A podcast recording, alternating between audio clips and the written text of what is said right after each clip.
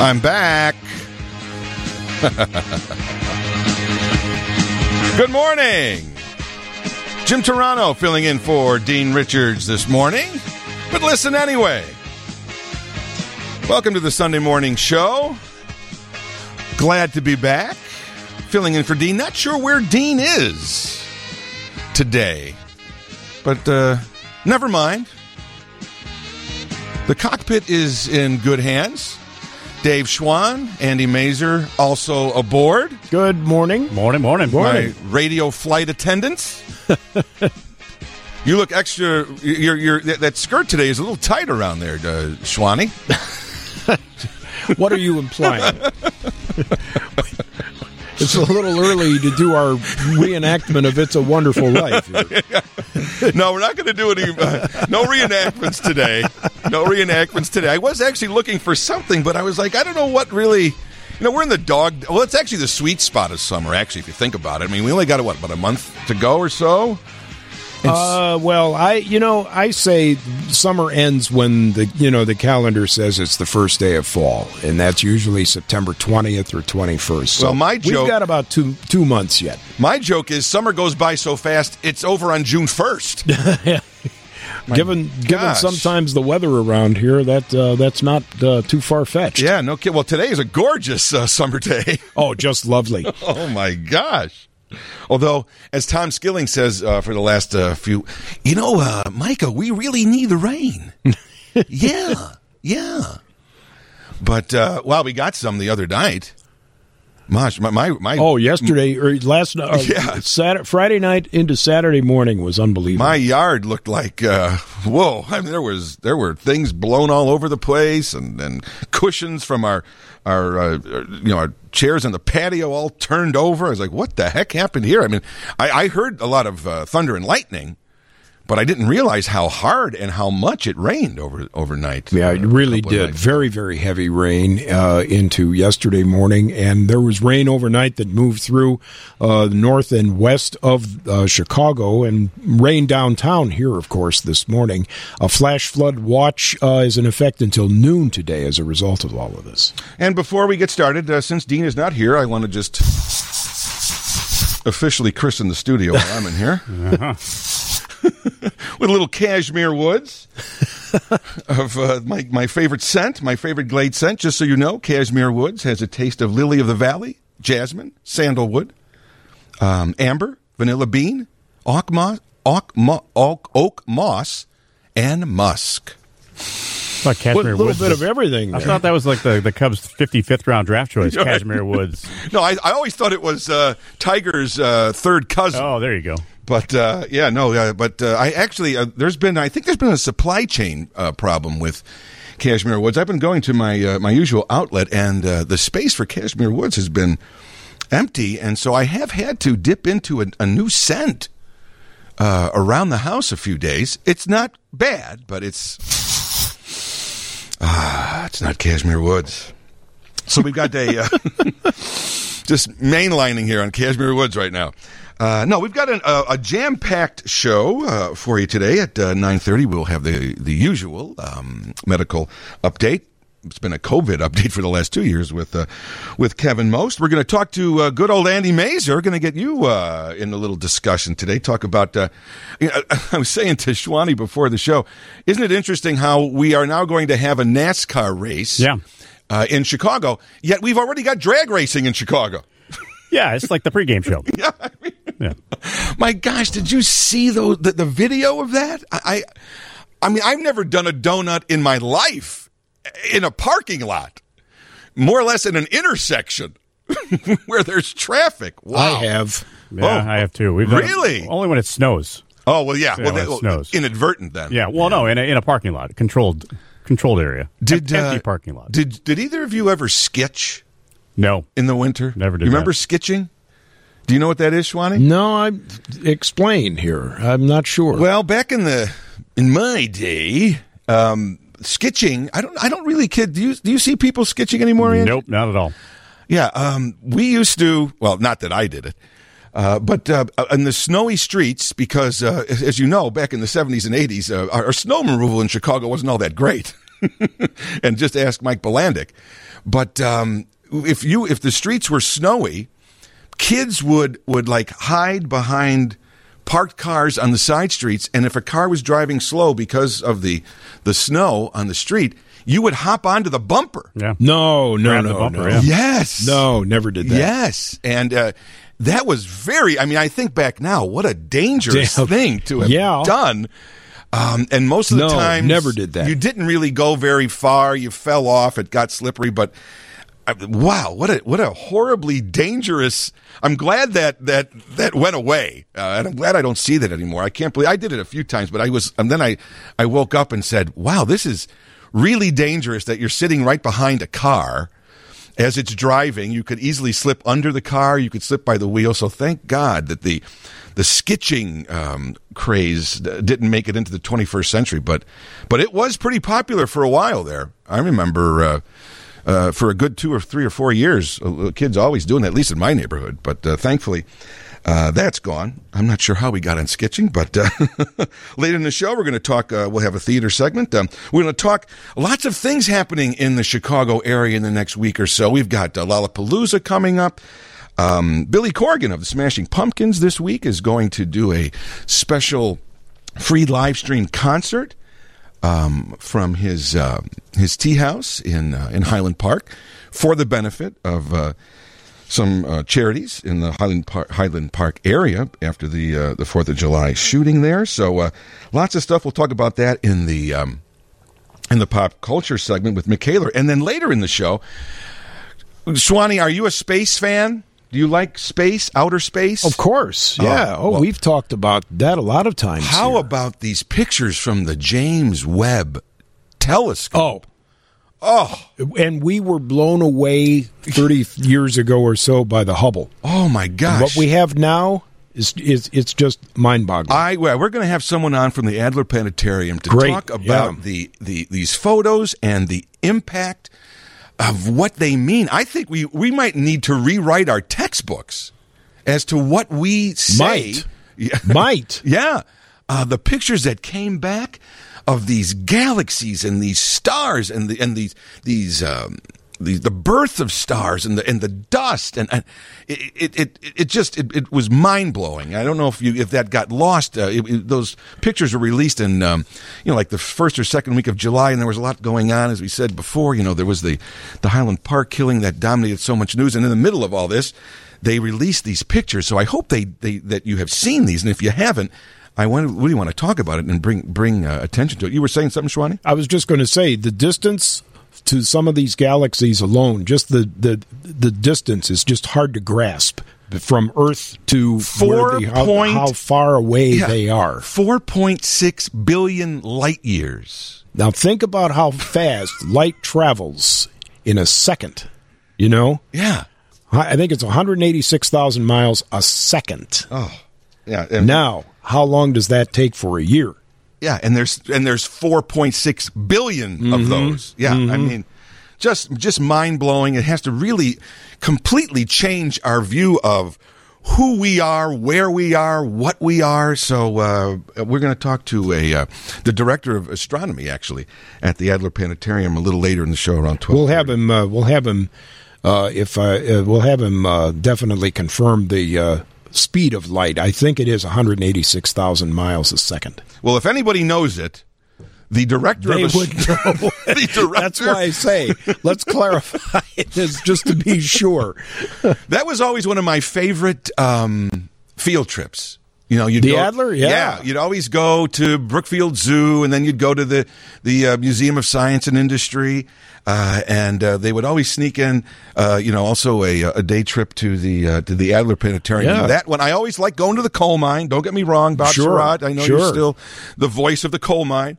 But uh, but yeah, the- when you go to the Adler Planetarium, and I haven't been there for years, and I'm going to I'm to try to make to get my. It's always fun to go in the auditorium Oh, and just yeah, and you look at the, back yeah, in yeah. those chairs I was just gonna say, look yeah, up. Yeah, you lean back and you looked at the ceiling, and there was all these stars. And like I said, now we're getting pictures from this James Webb Telescope that that make that little ceiling display look like you know like something in your basement. So- You know, we did a we did a field trip. We covered a lot of ground. We did the planetarium, the aquarium, and the field museum all in one day. Wow. Yeah. Ooh, look at you. Yeah. You that came was back- around fifth grade, sixth grade, something like that. Boy, you got a major overdose of culture in one day. It was started early and ended uh, late. We didn't get home till maybe five, six o'clock. You, sh- you, you course- should, you should have spread it out. well, they're you know they're rel- relatively close together there. You Yeah, know, oh, yeah. we went into one, uh, Right. started at the planetarium, Field Museum, and then ended up at the Shedd the Aquarium. shed, yeah. Well, now of course it's the it's got an official title, and now it's the the museum campus. Mm-hmm. yeah. Yeah, that was that was a, a different a time. Lakeshore Drive was not in its present configuration No, because that was done in the '90s, I think. yeah, no, were So Field Museum and uh, Shedd Aquarium and the Adler Planetarium all in one day. the Wow. triple crown, if you will, Yeah, of yeah. culture in Chicago. Yeah.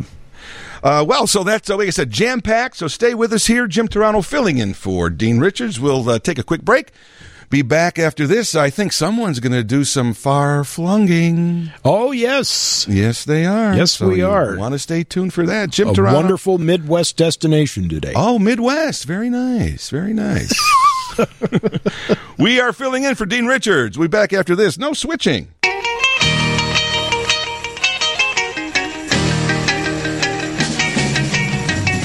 Nothing like some beach music, some sunny beach music for a cloudy, rainy day. Nice job, Jack. Jack, the producer, choo- choosing the bumping music here. This will get you in the in the summertime mood. Well, listen to me hitting that post, huh, Schwani? Impressed by that? Excellent. We're at the North Avenue Beach uh, on Monday. Oh, yeah? fantastic day on the beach. Ah. I do want to talk to you later in the show. Uh, you were out on the uh, on the Chicago's high seas yeah, the- yesterday. for the Mackinac race. That's right. Yeah, Or Mackinac, It was. It was. say. It was rough. It wasn't as rough as past years uh, in some cases, and I've been on rougher waters. You never want to be on rough water, but uh, we made it through. I live my uh, life one on rough waters. Yesterday. uh, I live my life on rough waters. There. rough waters and uh, thin ice. thin ice. were. Yeah. Well, in the winter it's thin ice, and in the uh, summer it's rough waters. well, why don't uh, why don't uh, Jack you hit the music and uh, There we go. fling whatever you usually fling here on a Sunday morning? Well, thank you, Elton, and good morning, everyone. It- you know, I think this may be a first today because today we're not going to a town or city. uh oh. We're going to an island. Oh. You mentioned Mackinac. Yes. Mackinac Island. Oh, is really? Where we go I didn't even know. Mackinac Island, which has a very interesting history. Uh, the name actually is a French derivative of uh, the Native American uh, indigenous peoples that lived there really centuries ago, uh, initially calling it Michilimackinac or Michimacanac. And the French derivative, it became Mackinac. The Listen to you. Listen to you speaking indigenous languages. The, ori- you know what the original names mean? no. Big turtle. Ooh, because Ooh, the you scared island me there for a resembled- second. the island resembled a turtle, and of course, you know uh, they the French explorers uh, uh, were fascinated by our Great Lakes, uh, Marquette and Joliet. Marquette and Joliet. I played Father. them. I played Father Marquette in a in my first grade uh, play. Oh, you did. I played Father Marquette. Yes. Oh wow! Yeah. I don't know if he made it to Mackinac, but there were a number of French explorers in through there, and of course, it evolved uh, over the years. There was a Fort Mackinac or Fort Mackinac that was uh, actually part of the War of 1812. The British captured that fort. So there. should we say Mackinac or should we No, say Mackinac? Mackinac. No, no, I understand that, but you're saying Yeah. that the origins of it Yeah. Are Mackinac. So should we go back to its original well, pronunciation? You or- know the the uh, the French derivative derivative of Michigan. Uh, the original was Michigan, and that's it became Michigan as the as the French uh, evolved it. Yes, Or- Mackinac is the preferred. Or as my Jewish friends say, Michigas. Michigas. but we know Mackinac Island today as a marvelous destination, truly a getaway place, a absolutely beautiful place. No motorized vehicles on the island. There are no cars, there are no trucks. It's all horses, bicycles, etc. How Amish of them. And uh, not only that, we especially bring up Mackinac because some 250 boaters are on their way and getting close to uh, Mackinac Island because it is the 113th running of the Race to Mackinac. They've been doing it since 1898 from Monroe Harbor. And you started, or you were on the press boat. So this this started when? Then when did the race Well, start? the, it, it starts in two phases. It start it started Friday. What's called the cruising class starts on Friday. The racing class, the bigger, faster boats, uh, got underway yesterday. Despite the rough water, we had four to five foot waves out there yesterday. But Yeah. they were able to they were able to uh, get in position. was that out by the crib? Uh, south of the crib. As It- Tom always says, Tom Skilling. It's, yeah, yeah, yeah. By It's the crib. It's just south of Navy Pier. I don't know what he's talking Harbor. about. What is this crib thing? Well, that's that area there, Andy, isn't it? Just around that little nook there by Navy Pier as uh, you go north, uh, passing Lakeshore Drive. I thought the crib was that those little old buildings that were out there that used to be uh, water stations. Ah, yes, yes, yes. Oh, is yes, that what it okay. is? Yeah, I think those are old little concrete buildings that you see. I'm thinking of the the playpen. That's the playpen over That's there, the yeah. playpen. Yes, okay. I should know this. Wow, I don't know what the heck the- you two are talking about right now.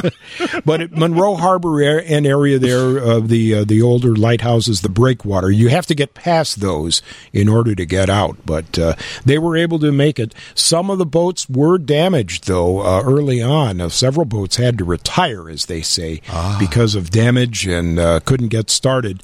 Very, very disappointing. All that time and money, you know. So when do you think they will the, the, the in the race? When do you think the winner will get there? The winner uh, could get there today, Ah. and um, and they will uh, continue to move through uh, today and uh, tomorrow. And really, some of the final boats may not arrive until uh, tomorrow afternoon, but maybe a bit sooner because you've got some good windy conditions going on up there. And of course, uh, for you Seinfeld fans, you also Mac- know Mackinac from the famous episode with the Mackinac Peaches. It, Mostly cloudy skies at Mackinac Island today, 70 degrees, going up for a high of 73, and fair winds and safe travels to all aboard. Well, anchors away, Schwani. Thank you for that uh, for that update. Wow, I, I had no idea that uh, that the, the name went that far back. Oh, yeah. Yeah, Sure. interesting stuff. Yes. Speaking of interesting stuff, after the news, we will be here talking to, as we do every uh, Sunday with uh, with Dean when he's there, uh, talking to Dr. Kevin Most. Lots of things on the health uh, horizon, including our president has COVID. Wow.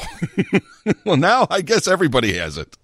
And so we'll be talking about the latest on COVID. Also, a little talk about the, the monkeypox um, uh, epidemic that is spreading so far. Some of the new um, medicines that are being uh, approved, and uh, your questions as well, if you have any about COVID. So, the Dr. Kevin Most joining us after the news. But right now, let's take that news with Dave Schwan. Jim Turano filling in for Dean Richards this morning. But listen anyway as uh, Dean does every Sunday. It wouldn't be Sunday around 9:30 if uh, this guest wasn't uh, joining us. Doctor, doctor, give me the news. Give us the news, Dr. Kevin Most. Welcome to the show. Yep. Hello. Yes. Hello, Jim. You there? There he is. Sorry about that. I've uh, got 17 uh, different little knobs in front of me here, but there's the knob for Dr. Kevin Most. Good morning. Good morning. How are you doing? Good, good, good. So, wow, um, it's not every day that the president of the United States uh, catches COVID. So, uh, there's never a dull, a dull moment in this pandemic, is there? There isn't, Jim. And if if you look at it and say, "Gosh, you know, the leading legislator here in Illinois, Governor Pritzker, has Right. COVID. Exactly. Got COVID. I guess it's a kind of wake up for all of us that any of us can get COVID. Yeah, and Dr. Fauci recently Yeah. got it. So, yeah, I mean, this uh, these are people that are uh, on the front, making decisions for us, informing us, and uh, uh, taking, you would think, precautions. And as and as you, as you talked over the last several weeks, as many preca- uh, precautions as you can take. It looks like this B5 variant is certainly transmissible and infectious. Absolutely. You know, even though look at both of these individuals, when I talk about um, Governor Pritzker and President Biden, both of them fully vaccinated, fully boosted, fairly well protected, being tested all the time. So certainly it does show us exactly what you just said. Although we're, it's going to protect you from being hospitalized or get severe illness, you can still get BA5, you know, regardless of your immune status. And you know what's interesting? Uh, you know, President Biden took a lot of flack for fist bumping when he went to Saudi Arabia and met with the crown prince. And now I wonder if he did that because he may have known that he might be contagious. Yeah, you know, it, it's interesting. it, it got a lot of etiquette faux pas. Yeah. the right thing to do to a leader, but I guess it, it should be now a reminder to all of us: Hey, let's be careful about who we're around because we don't know who has this. Yeah. and we can certainly spread it.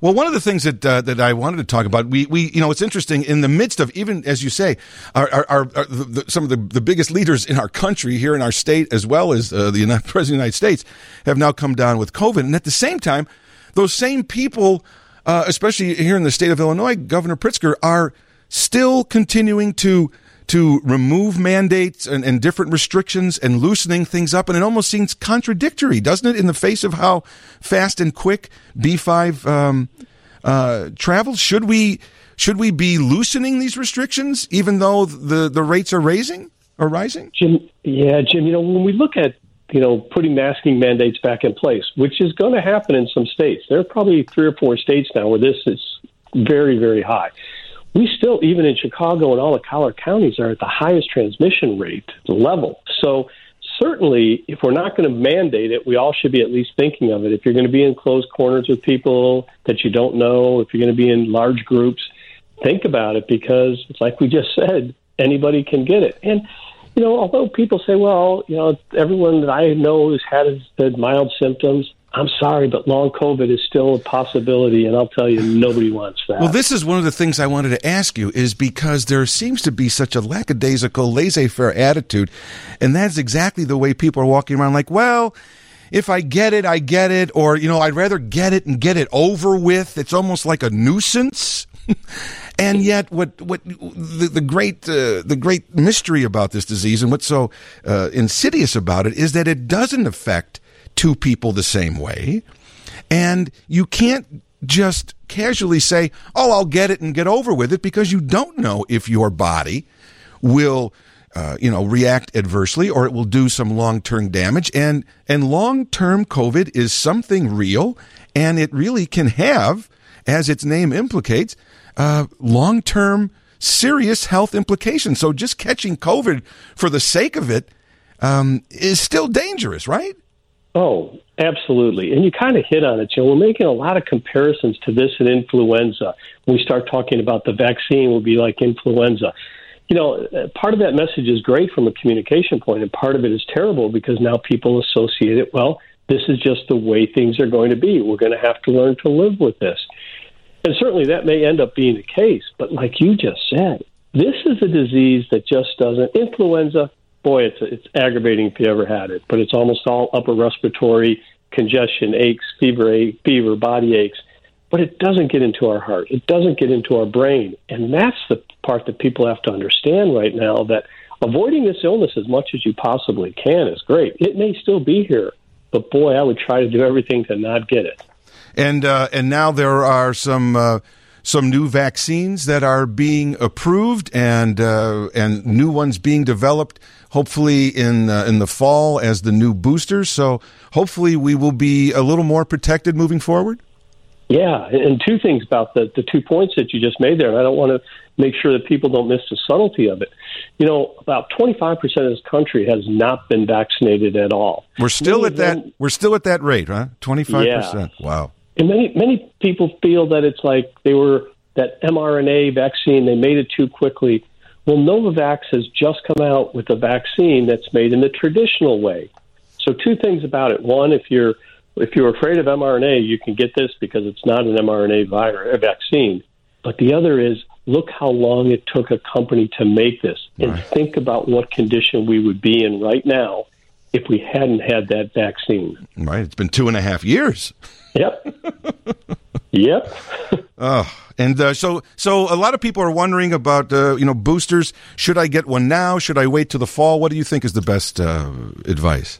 Yeah, I think if you're if you have any comorbidities, if you're over the age of sixty, I would certainly get it right now. Now, many people say, "Well, I just had Omicron or I just had BA five." Okay, you're going to have some natural immunity for probably the next thirty or sixty days, but certainly I would get it. I think in the fall, and it's probably going to be the late fall, more towards late October, early November. Hopefully, we'll see a new booster come out that has not only the original COVID vaccine as a booster, but also will have a BA5 portion to it for better protection against that predominant strain. And we still should be getting our flu shots, correct? Absolutely, 100%. You know, we were very fortunate that first year of, of COVID. uh, the flu ex- essentially went away. And two things happened there. Flu didn't go away. It just showed us that the mitigation things that we put in place stopped the spread of influenza. A very interesting study came out just this week about the importance of, believe it or not, influenza vaccine and the possibility of Alzheimer's, and a link showing that people who have been vaccinated for influenza have a much lower chance of, of getting Alzheimer's. So another, just another Wow. reason why we should get vaccinated for influenza. Wow. Dr. Kevin Most Northwestern Medicine Central DuPage Hospital uh, with us today talking about uh, COVID and other uh, health related issues. Uh, after the break, uh, Dr. Most, can we uh, talk about monkeypox? Because this is something that has been, you know, sort of taken a back seat to some extent. But as we're looking around the world, it is now becoming a global health emergency. And so I think a lot of people have some questions about that that we can we can touch upon as well. Jim Turano filling in for Dean Richards this morning at WGN 720 AM. But listen anyway. We'll be back after this with Dr. Kevin Most. Jim Turano, Elton Jim, filling in for Dean Richards this morning. I Have on the phone regular guest here on the Dean Richards Show, Dr. Kevin Most. Welcome to the show, Doctor. Good to be back, Jim. It's always nice seeing you working while Dean's, you know, lollygagging and taking the day off. Yeah, I don't know. Dean is uh, MIA. Uh, we don't know where he is, what he's doing, but uh, hopefully he's enjoying it, whatever he is. So, uh, but I'm here uh, manning the controls, and uh, glad to have you with us. We've been talking about some of the latest COVID mo- news over the last week, but I did want to talk a little bit, and some people have some questions about um, the the monkeypox. Um, I, I don't I don't think we're at pandemic at the point, but I just I did see a uh, a crawl on the news that the it's now being called a, a, a global health emergency. So where are we on on monkeypox? Yeah, you know, it, it's good that the CDC is raising awareness for this because if not, it would continue to spread as it is. Now, we all have to remember that monkeypox is nowhere near as virulent as, you know, causing major problems as COVID does, but certainly we need to know that it is spreading. Here in Illinois, I believe we just went over 200 cases. And the difficult thing about this illness, Jim, is it's got this really weird incubation period. So, in other words, you will be uh, exposed to monkeypox. And for about one to two weeks, you're going to have just these weird symptoms, almost some of the symptoms similar to COVID. You know, fever, headaches, muscle aches. The rash that everyone's talking about and everyone's seeing does not come out until one to two weeks later. So, because of that, it's very difficult to get your arms around it and to do contact tracing back to see where these uh, cases are coming from. In the meantime, while someone doesn't even know they have it, they can be spreading it. Correct? Well, you really won't spread it until you get the rash. Oh, so that's probably one of the good things is the prodrome, that symptom, you know, the, the viruses in your body replicating, but not to a point where you're going to be exposing anybody because it's direct contact. So those lesions, uh, those rashes, just have lots of virus, live virus on them, and that direct contact is what causes the spread. Is there any connection to smallpox with a smallpox vaccine, or is this a completely different thing, or is just has the same name? Yeah, it just happens to have the same name. Yeah, so completely this has different. no yeah. connection Yeah. to smallpox. A None smallpox whatsoever. vaccine wouldn't be working. We do know that around the world and around the country, the availability now of a monkeypox uh, vaccine is uh, is rising, and more cities are getting them because it is becoming an epidemic uh, in some big cities and. Um, and uh, in certain, uh, you know, areas of uh, the city, it's becoming uh, a, lot of talk about it happening in in the gay community, but it's certainly not uh, just considered only in that community where monkeypox is spreading. Correct? Correct. We've had a few pediatric cases. You know, the predominant cases are, uh, you know, individuals, men who have sex with men. That's where we're seeing the majority of these cases. But again, they can spread that by contact with anybody. So certainly, we have seen pediatric cases. We've seen other cases that are not, you know, sexually related. So certainly a concern. And you make a very good point about the vaccine, right? Think about all these vaccine companies. They haven't been making monkeypox vaccine because we haven't needed it. Right. And certainly their focus with all their virologists, with all their team, has been on COVID and the COVID, the new COVID vaccines and influenza. So now it's like, all right, take a portion of your company now and start making monkeypox vaccine because, like you said, you know, there's certainly a shortage of it. You have many individuals that want to get vaccinated to stop the spread, and the vaccine's just not available. Do you think because of COVID, uh, I think I would say at least in general, the average person, if they're not well educated on uh, infectious diseases, we're certainly more aware of them. They have impacted many of our lives for the last couple of years. Do you think moving forward, because of, of what's happened with this pandemic, overall we will be learning more and hearing more of different viruses that may not have made news because they weren't affecting a lot of people, but now anytime we hear of a new virus because of our, our COVID uh, awareness, uh, that that elevates the entire infectious disease category. And so, do you think we'll be hearing a lot, a, a lot more in the future about um, uh, new viruses that are around? They may not be as prevalent and uh, you know and as widespread and as dangerous as COVID, but we may be hearing about more just in general because now we're a little more aware of viruses in general. Absolutely. I think, you know, and you hit on two kind of major points there. One is not only the public perception, I think we've all educated ourselves more about viruses and about the immune system and the importance of vaccines and how that works and how we can slow the spread. From a general public point of view, that's great. I think from a public health point of view, too, now, the world is much smaller when we find viruses around the world now, it's so much more easy for us to not only train, uh, track those, identify those, but also start to put a game plan together for a vaccine that may be in Africa right now, but headed this way. So certainly, I think that the probably one of the good things I'll say that came out of COVID was the increased awareness not only from the public but also from the public health. We're going to go to the phones here. We've got uh, Mel on the line. Mel, welcome to the show. Thank you for your time, and I appreciate it. I got a second question here, and I'll try to make it real, real quick. Okay, 77 years old, got my uh, four Pfizer, so then I just wait in the fall for that uh, new booster. Yeah, Mel. So if you've already gotten your two Pfizer's plus your two boosters, you are fully protected right now as well as you can be. But again, you're 77. So I hate to tell you that, but you have one of those comorbidities that I would really try to protect yourself from getting the BA5. So you can see if, like how President um, Biden is doing, certainly doing well. So if you start to get the symptoms and if you start to feel that way, you can still get it. Make sure you get into your doctor because you'd be an excellent candidate for the Paxlovid medication that will shorten the duration and decrease this infection. Okay. Also, the the the flu shot for me. Do I? I know it takes two weeks to kick in and last uh, four months. If that's if that's all true, should I get that done around uh, the 31st or so, around Halloween of uh, October, a little earlier, or what?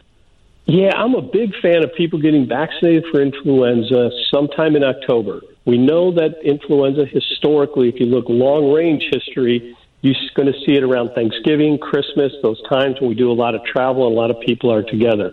So you want to make sure that you are fully protected with that vaccine about two weeks before Thanksgiving. So certainly I tell anybody please get it in October. Don't wait until you get on the airplane to go to visit loved ones in November. And that'll last four months. It'll last me through that uh, until about February or so, right?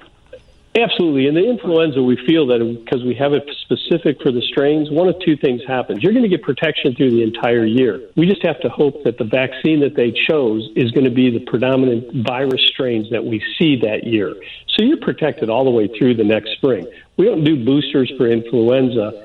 So really, you, you will be protected. We just have to keep our fingers crossed that we've picked the right strains to put in that vaccine. Thanks a lot, Mel. We've got Thank uh, you. we've got Paulette on the line. Welcome to the show, Paulette. Yes, thank you. I've been wondering. Um, I'm, I'm, I'm a senior. I'm high risk on four counts. Exceptionally careful with my mitigation habits. However, I don't know who I'm more frustrated with: people who are normalizing COVID, you know, to the point where they're taking acceptable risks and the risks for others, or the lack of response, or I don't hear anything particularly coming out from the CDC and especially the media. It's, it's a non issue at this point.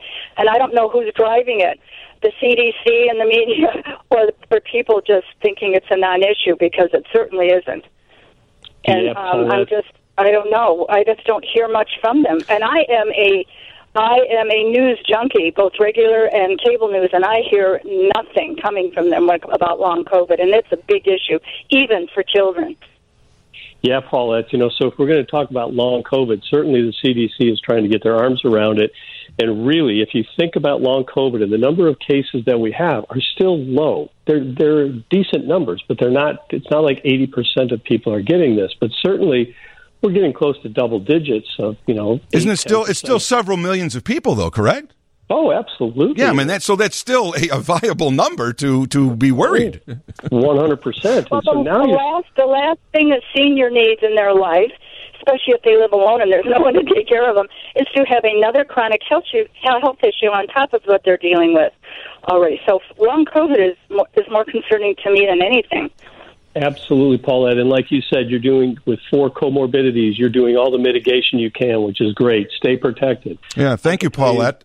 There's a ton of work being done on long COVID. We just don't have enough data points now and enough information to, to really make a media splash. Well, you know, uh, my wife and I recently came back. We were uh, in uh, the UK uh, a couple of weeks ago, and I'll have to tell you, to to Paulette's point, uh, we were in Heathrow Airport, which is one of the biggest airports in the world, and uh, hardly anybody was wearing a mask in the airport. Uh, my wife and I were. That's an eight-hour flight from Chicago and back. We wore our masks the whole time on the plane, but we were in the in the huge minority of people wearing their masks on the flight. So that was was still, as Paulette says, I. Uh, I'm still wearing a mask when I go to the grocery store and when I go out uh, to anywhere where there's large people, airports, uh, you know, grocery stores, big stores, things like that. Uh, at the same time, uh, you know, last night I went out to dinner with some friends. We were outdoors. I know these people. I know they've been vaccinated, so I, I felt a, a high degree of. Um, of comfort there, but uh, I'm still being vigilant. And right, I mean, isn't that the message? We still need to be vigilant. It, it is, Jim, and, and it's disappointing that you hear what happened in Heathrow. When you look at what's going on in the UK right now and the number of cases they have, the ability of people to be exposed at that airport and then go to many, many other Right. countries to continue the spread is very discouraging. Yeah. Well, Dr. Kevin Most, as always, thank you for the update. Thank you for the information and thank you for your service. We always talk about people uh, in the military serving us, and there's no question that uh, we appreciate that. But in the last couple of years, uh, I think the medical community deserves that same kind of uh, of uh, of thank you. So thank you for uh, for helping us, uh, keeping us informed, and keeping us healthy. I really appreciate it. You got it, Jim. You take care. Appreciate the opportunity. Oh, it is raining again, isn't it? Yes, it has been raining. But as Tom Skilling says the last few weeks, yeah, Micah, but we really need the rain. Yeah, yeah. It's not raining actually right now. Looking out the uh, windows here at 303 uh, Wacker. Nice view of the um, Navy Pier Ferris wheel. Went to uh, Branson, uh, Missouri a few years ago. And uh, it's it's so kitschy. It's fantastic there. And uh, we're driving down the main drag and see all of a sudden this huge Ferris wheel popping out of nowhere in Branson, and later find out it is our old Ferris wheel. Navy Pier got a new Ferris wheel a few years ago, and Branson wound up buying that one, and now the old Navy Pier Ferris wheel that used to be there is now a huge tourist attraction in Branson. So you, you're never far away from Chicago, wherever you go.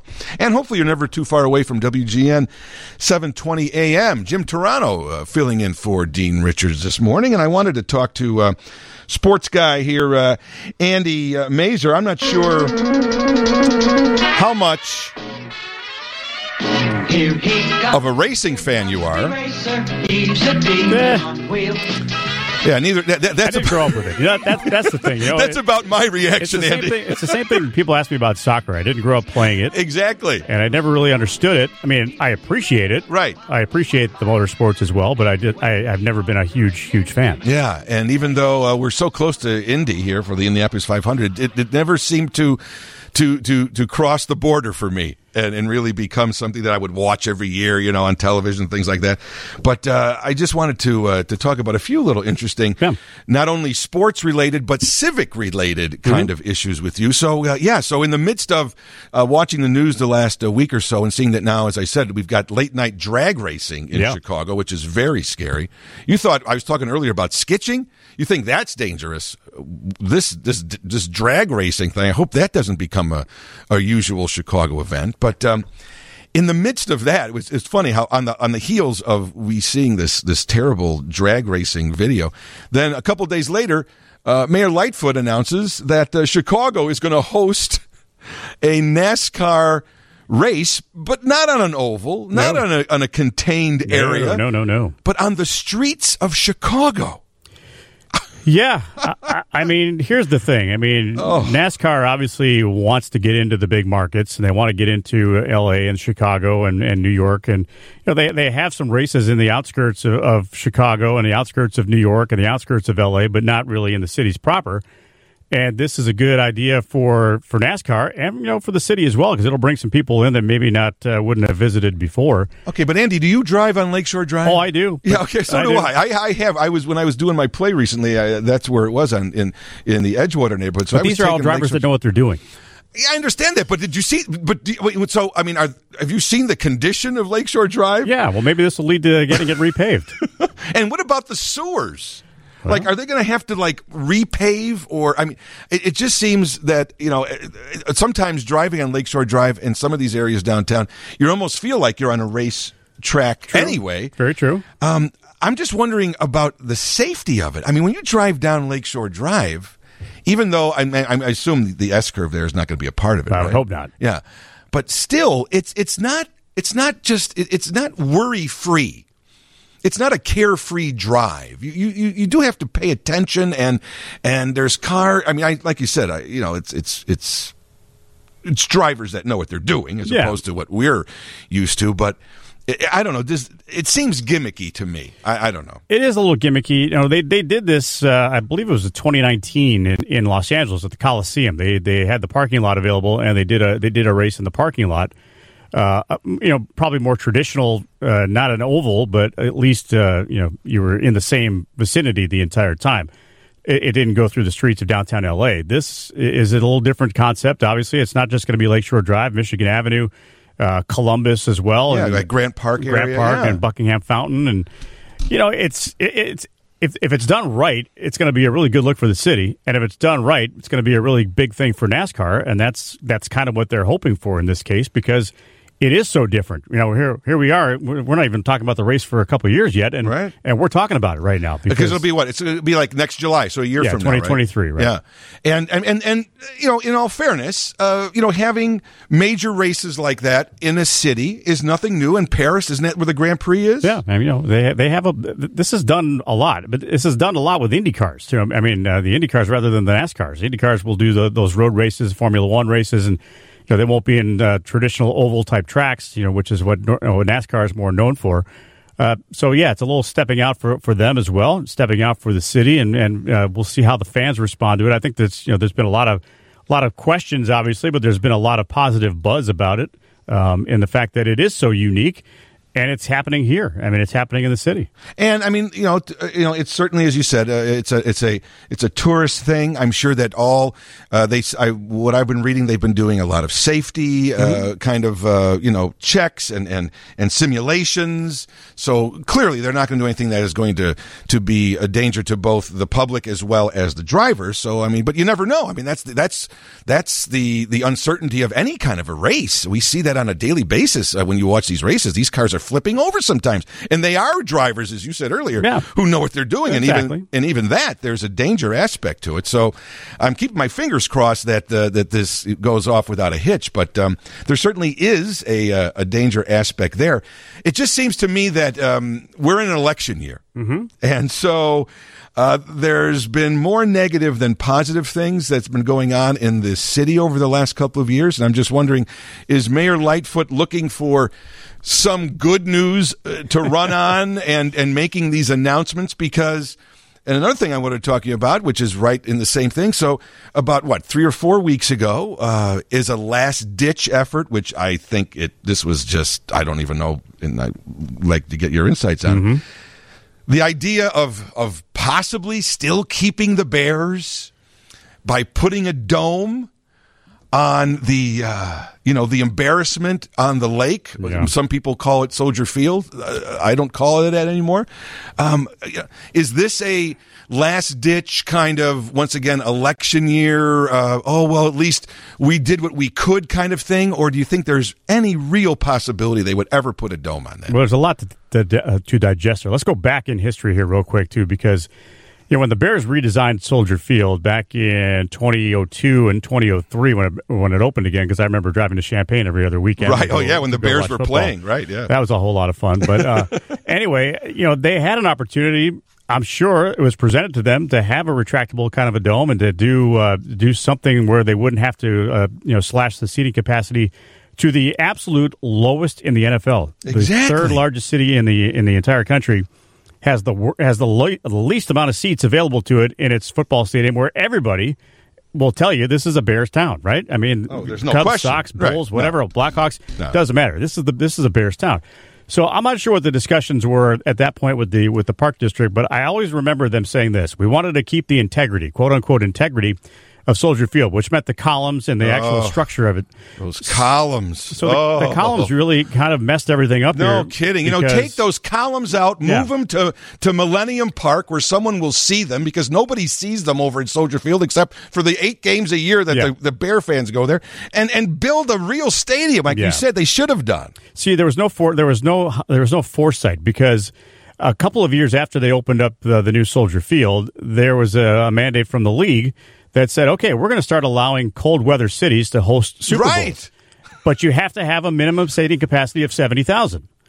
And I think that's even gone up since uh, since then as well. And in January in Chicago, you better have a dome. Well, not even just that. You have to have the seats. They they they slashed five thousand seats from the original config- configuration of it.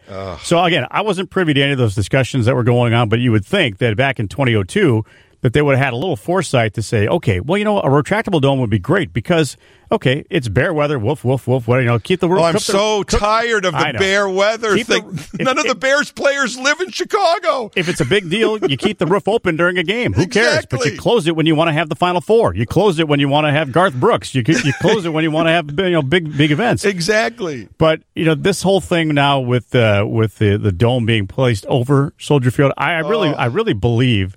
And again, I'm not a political analyst by any stretch of the imagination, and I, I, I barely pay attention to to a lot of it just because it's just it's mind numbing to me at times. But I, I think the mayor kind of got blindsided by the fact that she thought this was a, blu- a big bluff by the Bears. This is not a bluff. It's no bluff. No, this, this is, is no not- bluff no, because this they're, they're one of the only teams in the league that don't own their own stadium too. Well, and not only that, but but but not only should they own their own stadium. Mm-hmm. At the end of the day, my point is the Bears are a legacy team in this league. Yeah. George Halas was one of the founders of the NFL. If anybody should be playing in a beautiful state of the art uh, dome or or stadium, it's the Chicago Bears. They should not be playing at the same stadium where where high school kids Yeah. play football, Yeah. where the turf comes up. No, it's awful. Yeah. And you know, there, there was an article I read, and I can't remember who wrote it, and I think it was a couple of years ago when uh, this was even being discussed again a couple of years ago. That uh, George Halas himself had plans to move the Bears to the suburbs Oh, yeah. in the 70s. Yeah. Uh, and Soldier Field was supposed to be a temporary home, and uh, that temporary home has now lasted 51, uh, this will be 52 years. Well, and then for the, problem, and the problem with that was back in the seventies too. You had uh, the first mayor J- Daley, uh, Richard J. Daley, and when that when they were floating that idea, they were actually going to go to Arlington Heights. Yeah, Arlington Heights was the was the place they were going to go, and you know, uh, obviously George Halas had some had some high, uh, uh, foresight and wanted to get you know their own building and being able to do what they wanted to do in that building. You know, I don't think well, I'm, I'm sure people that are longtime Chicagoans get the fact that the Chicago Park District basically runs the the facility, and the reason that they went from the the, uh, the old AstroTurf to regular grass again was because the park district decided to do that. Uh, field turf would be so much better over there at the, on the lakefront, but they they haven't done it. There's a whole bunch of situations with the water table there. The there every kicker you talk to, right. ex- Robbie Gould just came out the other day, the former Bears kicker, and said it was one of the top five worst places Oh. he ever, ever had to kick. That's his home stadium. He was kicking there eight times a year. Well, the old the old Mayor Daley. The problem with that was where that was almost died on the vine. Like I said, fifty years ago, was the old Mayor Daley said to the Halas family, which was is ridiculous, but it, it but it got play back then. Well, if you move to Arlington Heights, then you can't use the name Chicago. Well, they don't own the name Chicago. Yeah, exactly. But but somehow that got currency, Yeah, and and, and that kind of quashed that even before it got pushed away. And like you said, fifty years later, this potentially holding cell Mm-hmm. has been our home. yeah, I mean, and there's there's a whole lot of talk about that again with the not using Chicago. And I'll just say, look at the New York Jets and the Giants. They play in New Jersey. Oh. Uh, The you know, 49ers play in Santa Clara. Santa it's 45 Clara. minutes away Yeah, from, it's from way San outside Francisco. of uh, way outside of the downtown areas. There's not a lot of downtown uh, football stadiums at this point because they're, looking for land. They're looking to develop land around it, and you know that's exactly what the Bears have uh, at their fingertips right now in the in the uh, Arlington Park situation. They have Yeah. 326. What I mean, I can't remember what the what the actual so number was. crazy, it's, yeah. it's, it's a huge amount of acreage. Yeah. That the the stadium will just be a little small little uh, speck on that and. Think about where your fan base is located. I mean, there's a lot of people that live in the northern suburbs and the northwestern suburbs that have a heck of a time getting down here because of the congestion on Lakeshore Drive, the fact that the parking Oh, lots the are parking! so they could build their own here. Yeah. parking. I mean, it is it is such a no brainer, and I it is, and I, I, I give the Bears a lot of credit Yes, because you know exactly. what, this is this is not something that we have seen from the Bears organization in a long, long time. Where they make a bold move, you know, they they say, okay, listen, okay, we're we're going, uh, whether you believe us or not, we're going, and I think everybody eventually will be okay with it because of what they you know, hope. Now, again. The league is going to step in here because the league's ownership, uh, all the owners of the other various teams, have really been pushing the Bears to move because of the, the fact that they're going to the other owners will stand to make a lot of money Right. from revenue and gates and, and, and concessions and things of that nature. Uh, and I believe that the league usually will step in and say, okay, here's X amount of dollars toward your new stadium out in somewhere where you can build your own facility and not have to share it with the fire. And you know, no, no offense to the fire, they, No, that's great for them. yeah, they they love right. playing there. And no offense to the rugby sevens that come No. in there, and no offense the to Bears the Rolling should Stones be that come in there, playing- but it should be the Bears' place. the you know, Bears should be playing in a state of the art place like Dallas or some of these places. It should not be Yeah. run like a second market team. Right. It is a major market, and as I said before, it is one of the legacy, uh, you know, teams. it's a charter franchise. Yes, of Yeah. this league, and it should be run top notch. And the other side too, if you remember, the reason why that became such a half baked idea when they were redoing it, and it was done so quickly, and it got pushed through. If you remember. Uh, the Bears in 2001 or 2002, I can't remember, went 13 and 3. Yeah, and they went to the playoffs and, And- they lost right. to the Eagles. And as soon as the game was Oh. over, I was in the press box. As soon, I was in the press box covering that game. As soon as that game was over, the north seats were being ripped out. And th- th- and right away, the uh, George, Michael McCaskey, was the president at the time, he brought the model. I mean, it was you know, the model of the of the of the you know Yeah. the architectural model. I mean, that thing came out within seconds after that game. Yeah. They wanted to push that you know renovation, and I think they wanted to do it once again on the cheap. You know, to get you know the the the the, the, the state or the city to pay for it, and it's like, Yeah. no, no, no. You know, do it right because we do so many things half baked here, and that is the biggest glaring example. I had a friend of mine who just came into town last week, and he was on a bus tour, and he saw Soldier Field. And he goes, "What the heck is that?" It looks worse up close Oh. than it does on television. Yeah. Uh, you know, basically what the Bears did, and you can't blame them at this point because Soldier Field was lacking skyboxes and lacking a lot of uh, areas where the, the Bears could make some money. They did it right in the skyboxes, uh, but Well, they yeah. didn't do it right everywhere else. Yeah, well, but the players and the and the majority of fans don't play in the skyboxes. Exactly, but that that's the, that was the big Yeah. the big money thing. You know, and as far as the dome this year uh, and what what everybody's talking about, uh, I, I've seen some studies. Uh, I've read some things about how how the support beams. Oh yeah, yeah. It, it would Would cost actually- four to five hundred million dollars. well, not just that, but the the length that you need width wise from the lake No, it's- west would end up being would have columns on Lakeshore Drive. Yeah, I mean it's it's just So have your NASCAR race around the poles, and then you can have uh, you can have uh, some adventure driving normally on the way home with the with sport beams. Yeah, I just think these are two issues that Mayor Lightfoot is trying to to you know in, in an election year. I mean, it's not she's not even run this year, but she's officially announced. It just seems like in the midst of all the crime and all the other things that are going on in the city, she's trying to to in you know get sports fans and Yeah. and stuff like that. And it's like you know what. Uh, between the NASCAR thing, you know, fingers crossed, it sounds gimmicky, but it might work. But the Soldier Field thing, forget about it. It's a dead issue. Yeah. The Bears are going. I, I only keep my fingers crossed that the Bears don't screw this up. I don't think they will. I think I think they're they're they're getting very very good guidance by not just the the National Football League itself, but the other owners around. I mean, Jerry Jones, uh, love him or hate him, he's a very influential owner and has, has a lot to a lot of cachet in the National Football League. Uh, Stan Kroenke, who uh, who built the the SoFi Stadium uh, in uh, in Los Angeles, where they had the Super Bowl, and his Rams just won, Right. uh, won everything. So I, I mean, uh, th- those are the kind of people that are, are saying, "All right, look, look at what we were able to do with it. SoFi Stadium opened in 2020, and they had a Super Bowl already." Right. Yeah. So fingers crossed because we deserve a Final Four here. We deserve a Super Bowl and we deserve a world class stadium. I thanks, agree. Thanks so much, Andy. I appreciate your insights. Yep. Jim Turano filling in for Dean Richards this morning at 7:20 a.m. But listen anyway. We'll be back after this. No switching. Jim Turano at WGN 720 AM, filling in for Dean Richards this morning. But listen anyway. Oh, there is no business like show business. This is one of the great things about Chicago's cultural scene is its theater community. And not only do we have some of the most respected uh, theater groups in the world, not just the country, like the Goodman and Steppenwolf, um, but uh, what really makes the Chicago theater community vibrant and uh, and bold and adventurous and literally respected around the world is its smaller theater groups that uh, are sprinkled all across the city uh, in in small venues and in um, storefront theaters.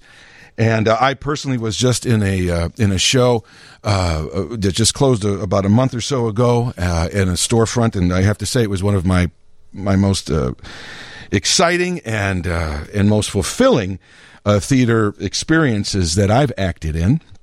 And um, I just saw a play uh, a few weeks ago, and uh, not only is is it the show worth talking about, that is by a new theater company here in Chicago, uh, actually playing at the same theater that, I played at, the Invictus Theater at 1106 Thorndale in Chicago, in the Edgewater area. Uh, but uh, a new theater group playing there. Uh, but not only is the show worth talking about, but there's a backstory as how this show uh, got all put together. And so I wanted to uh, welcome to the show on our theater segment today, which is sponsored by the ChicagoShakes.com. Become a subscriber. I want to talk to Lindsay Zanata, who is the producer and actress of a production of a Tennessee Williams play called Summer and Smoke. Welcome to the show, Lindsay. Hi, Jim. Thanks for having me. Well, I just wanted to uh, to let people know about your show. This is there's not only is this uh, it's a it's a, a, Tennessee Williams. Everybody knows uh, Streetcar Named Desire and and had a, a cat on a hot tin roof and uh, Sweet Bird of Youth, but uh, Summer and Smoke is a not as well known Tennessee Williams mm-hmm. play, but it's certainly a worthy Tennessee Williams play. What what got you excited about uh, putting this thing on? Uh, I would say that it's my favorite Tennessee Williams play. It's um, one that I worked on in an acting class many years ago, six or seven maybe. Um, and what's funny about it is I initially did not like the play. I didn't like the character that I was playing in this class. I um I thought to myself, what does this acting teacher think about me that she's assigned me this character? um but the more that I worked on it, the more I saw myself in this character, and I I could identify why it was that she also saw me in this role. And so since then, I have wanted to work on this show, this role specifically, and um, I just kept hoping that somebody in Chicago would produce it and invite me to audition.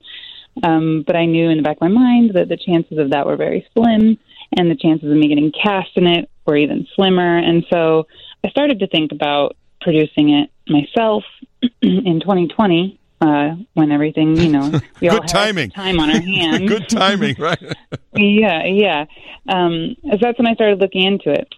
Well, what and an I kind of yeah, I mean, what a, what an inspiring story. Uh, everybody who's an actor, myself included, we always have these dream roles, and like you were saying, mm-hmm. we always hope. Oh my gosh, we I hope that some theater does this play, and then and then to your point, then the next level. Okay, if they are doing it, oh, I hope that I get cast in the role that I want. And mm-hmm. so rather than I hope, I hope, I wonder, I wonder, uh, you took the the bulls by the horn, and you uh, you founded your own a theater group called uh, Violet Sky, and uh, you said, "I'm not waiting anymore for someone to do this. I'm not going to wait anymore for a director to cast me. Gosh darn it, I'm." Putting this on myself, and so you are not only the lead actress in this uh, this current production, which is playing. In fact, there's a, a, a performance uh, today at uh, what 3 mm-hmm. o'clock, correct? Three o'clock, yes. And then the last four shows uh, next Thursday through Sunday, and we'll give that information there. But um, so before we talk about the actual show, because I certainly want to, to tell people about the, the, the, great job that you do as well as your cast. But so give me the backstory. So okay, now you you plan this in your mind that you want to maybe do this. How the heck do you start? To, to to start a, a theater company and to produce a show since you've never done this oh, before. Man. you know what? The first step was actually saying it out loud to other people, um, which was scary. And also, I wasn't sure that it would ever actually even happen. But then I started asking people around me for advice, other theater makers, producers, and directors.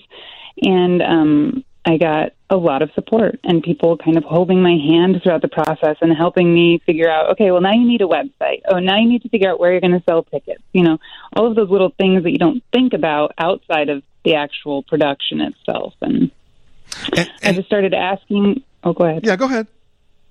I was going to say, I started asking um, people if they wanted to be a part of the project, you know, pro- uh, designers and things. And um, people started saying yes. And the ball just kept rolling. And I thought to myself, oh, I'm going to keep moving forward until I hit a wall, until I get to a place where I have to just pull the plug on the whole thing. And then, then I'll pull the plug. And it just never happened. Yeah, and and so now, uh, so so to your point, so now here's a role as an actress that you always wanted to play, uh, but now you've added this other title, which uh, is filled with you said with a lot of de- details and minutia and and all you know. If somebody has a question, they come to you. Uh, You know, in terms about all this this back, you know, behind the scenes kind of stuff. Um, was it difficult to to juggle this new area of being a producer of a, of a play as well as then focusing and learning your lines at the same time uh, to to do a great job on this role that you've been dreaming about doing your whole life. Yes, um, it was difficult, but I will say the hardest part was probably just conquering my own self doubt, believing that I could do it. Um, that was probably the biggest mountain I had to climb, and the farther I got down the road, the more I realized I'm doing it. I am doing it. Um, the line, the line memorizing wasn't as hard as I thought it would be because I've read the play so many times, and I just so that came pretty quickly. And then producer side of it was a little more challenging, but the help along the way is what got me there, and um, it's been And- a very empowering experience. And, and and it's very inspiring, but it's also very brave when you see that in the last two years since COVID, that so many theaters and especially theater groups have gone out of business, and yet in the midst of that, uh, you know, environment, you are actually starting your business. I mean, wow that that is that takes some guts, my friend. It sounds crazy when you say it like that. and and let's and let's talk brass tacks too. Uh, yeah, there's a lot of inspiration, there's a lot of creativity, and there's a lot of support. Uh, but there's also money issues.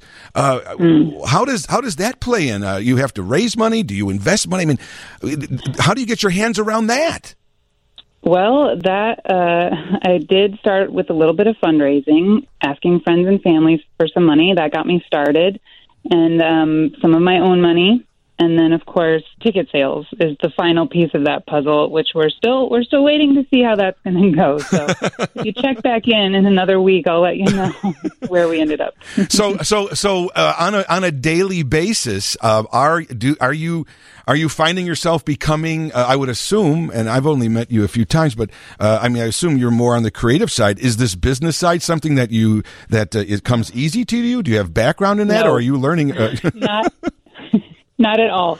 I have no business mind. I have no idea about running a business, managing people. I've had to just learn it as I go. Um, I will say it's been um, I've been better at it than I thought I would be. Am I probably I'm probably not the person I would put in charge of running a theater company, but um, I think I've I've I've made it work. Well, don't sell yourself short because without knowing any of that, uh, any of your lack of experience, uh, when I saw the play uh, a, a couple of weekends ago, uh, let me just tell you, as an audience member, uh, there were no signs that this was either a a first production by uh, this company or that this was uh, you know I don't know what I'm doing. It was it was top notch in terms of the production value from the from the audience standpoint. Uh, my tickets, you know, you're worried about tickets and all that. My tickets were fine. There were no, no your, your website worked fine. I got my tickets fine.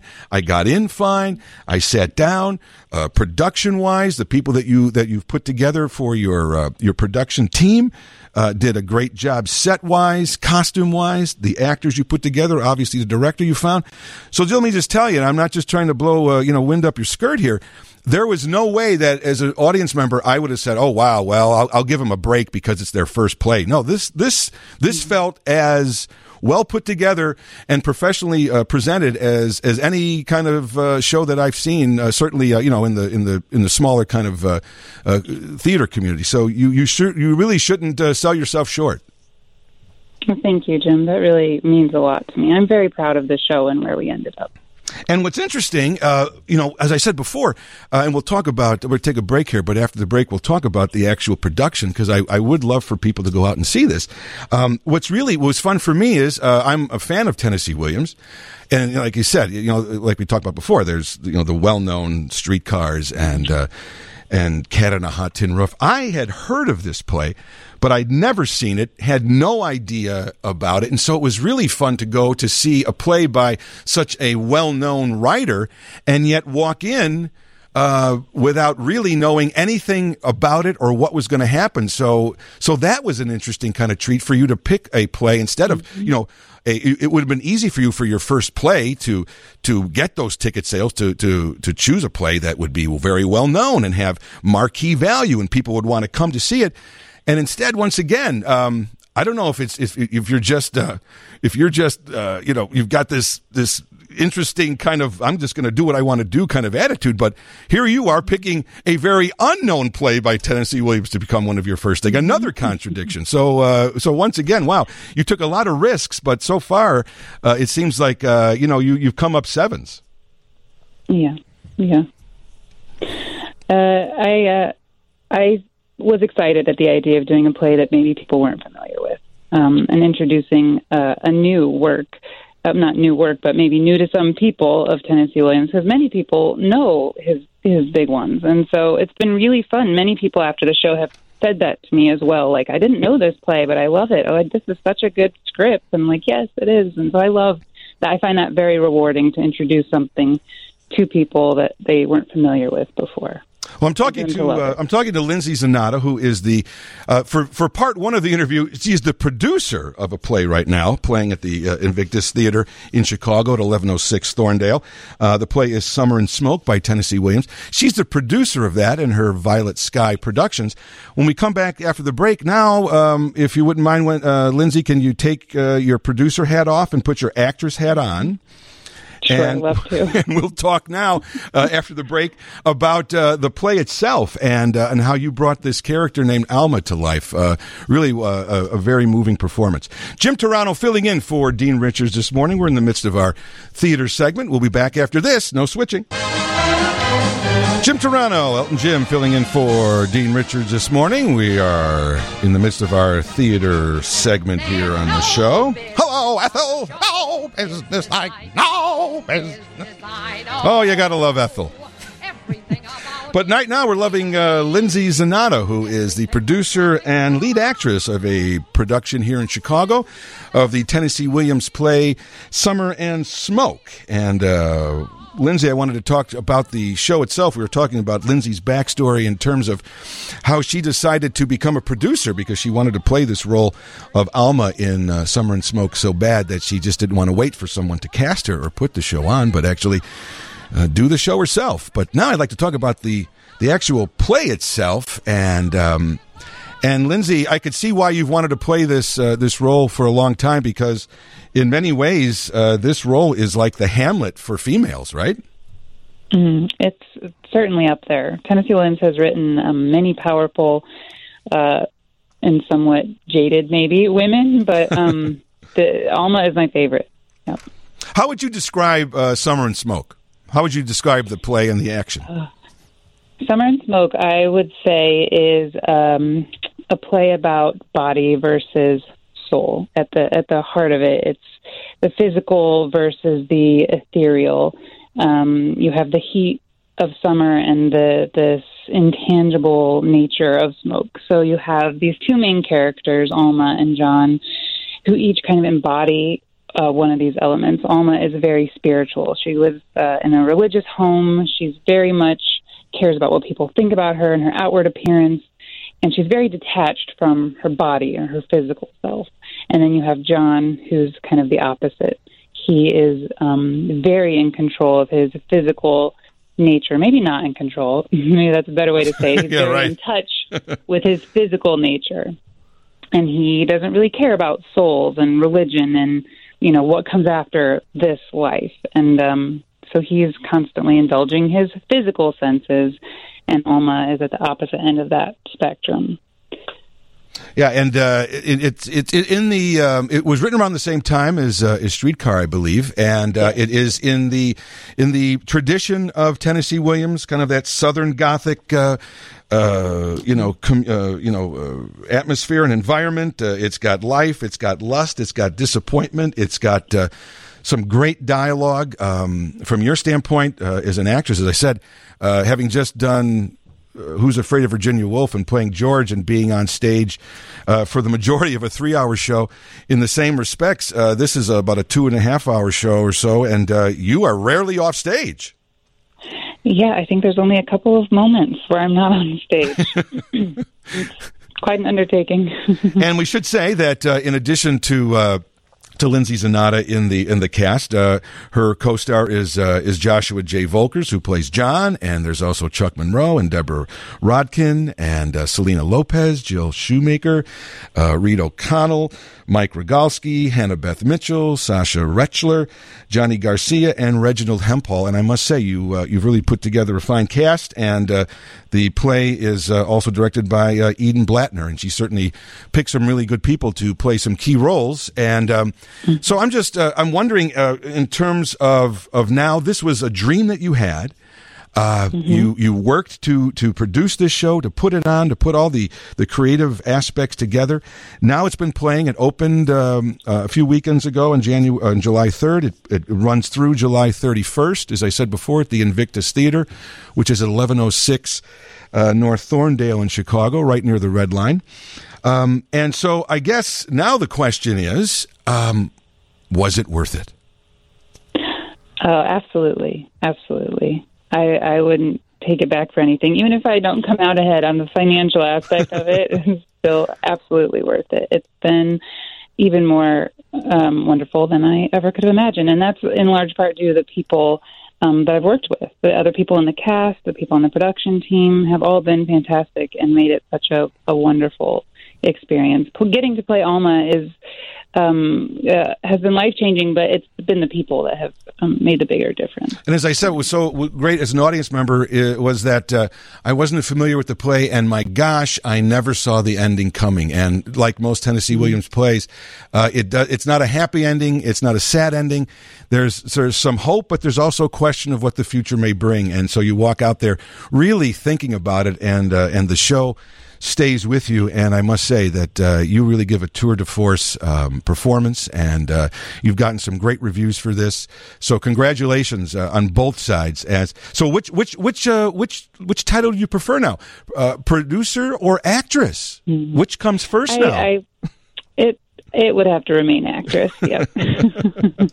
Well, you you certainly. I I, I first met Lindsay about uh, two or three months ago. She was a scene partner of mine when I was auditioning for uh, Who's Afraid of Virginia Woolf, uh, and for during my callback audition. Never met her before, but uh, I have to just say thank you because as an actress, we never met each other. We we we didn't do anything beforehand. We just walked into the room at the same time, and uh, and you really gave so much to me, which I was I think was able to put my best foot forward, and uh, and and got cast. And as I said, I was in one of the best. Um, theater experiences I ever had. So thank you for being such a, a great scene partner. Be- oh, thank you, because Jim. You made kind. one of my I dreams. enjoyed reading with you. Yeah, my one of my dreams come true too. So please go to see Summer and Smoke. Uh, plays today at three o'clock, and then uh, performances next Thursday through Sunday. The last four performances. It's at the in, uh, Invictus Theater at eleven oh six Thorndale. How do people get tickets, Lindsay? You can get tickets by going to our website, which is um, violetskytheater.com, uh, but theater with an R-E, the, uh, the traditional way. okay. Well, uh, break a leg uh, today, and for the rest of the shows.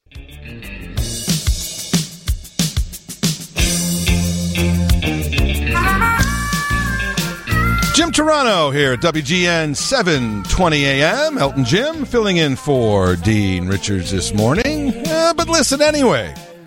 Hopefully you have been here since 9. It's about uh, 11, almost 11.10. We've got two more hours to go.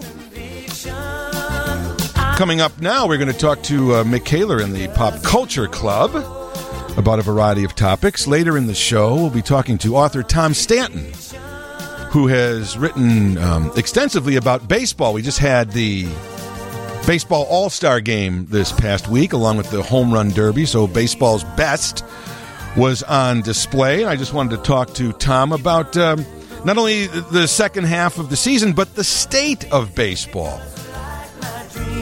Baseball really isn't the national pastime anymore. The question is, is baseball's time past? So we'll talk about that with Tom Stanton. And then about 12:30, uh, we're going to talk to the director of astronomy from the Adler Planetarium. Some just I don't even know how to describe them. Breathtaking, uh, awe-inspiring, jaw-dropping photos were released a couple of weeks ago from the James Webb telescope that was sent out into space on Christmas, I believe.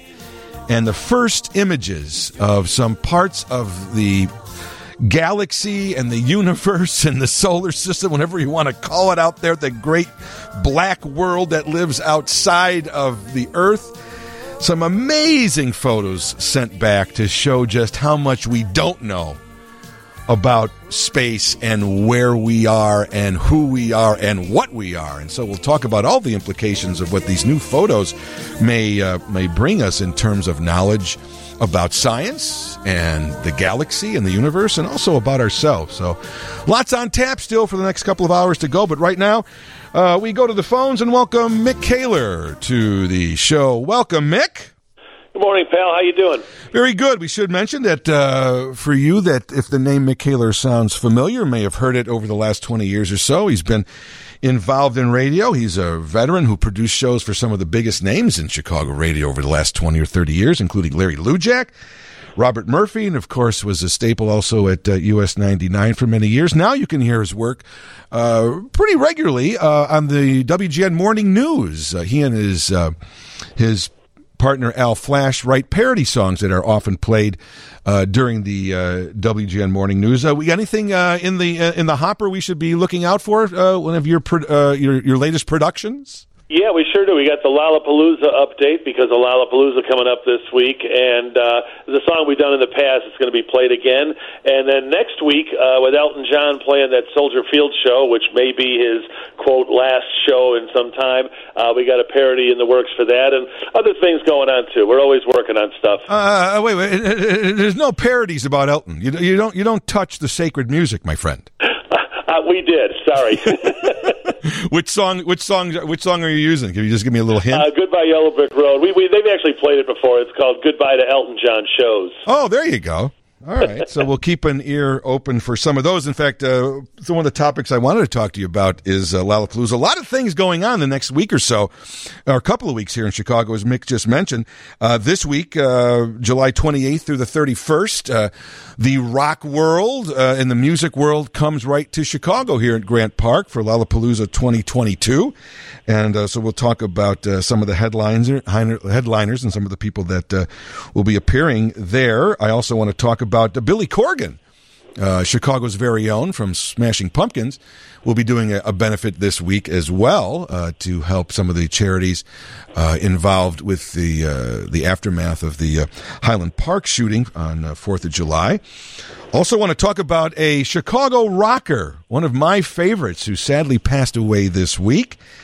And uh, we may talk a little bit about Elton coming to uh, Soldier Field on August 5th, but I also want to talk a little bit too. I don't want. I'm not going to not going to uh, talk a lot about it because it's not officially open yet. Even though the official grand opening or world premiere of a new musical written by Elton John, uh, "The Devil Wears Prada," is playing right now in Chicago at the uh, Nederlander Theater, the former Oriental Theater. Uh, it was the opening night and premiere on Tuesday of this past week. But it hasn't officially opened. There's so many different little weird, weird rules in the theater world. It hasn't officially opened yet. The, the press hasn't been invited yet because these are previews. It's sort of a work in progress, so they want to give the show a couple of weeks uh, to get on its feet. They the whole idea of a preview run is to make changes and see what is working and what isn't working after they've been in rehearsal for several months.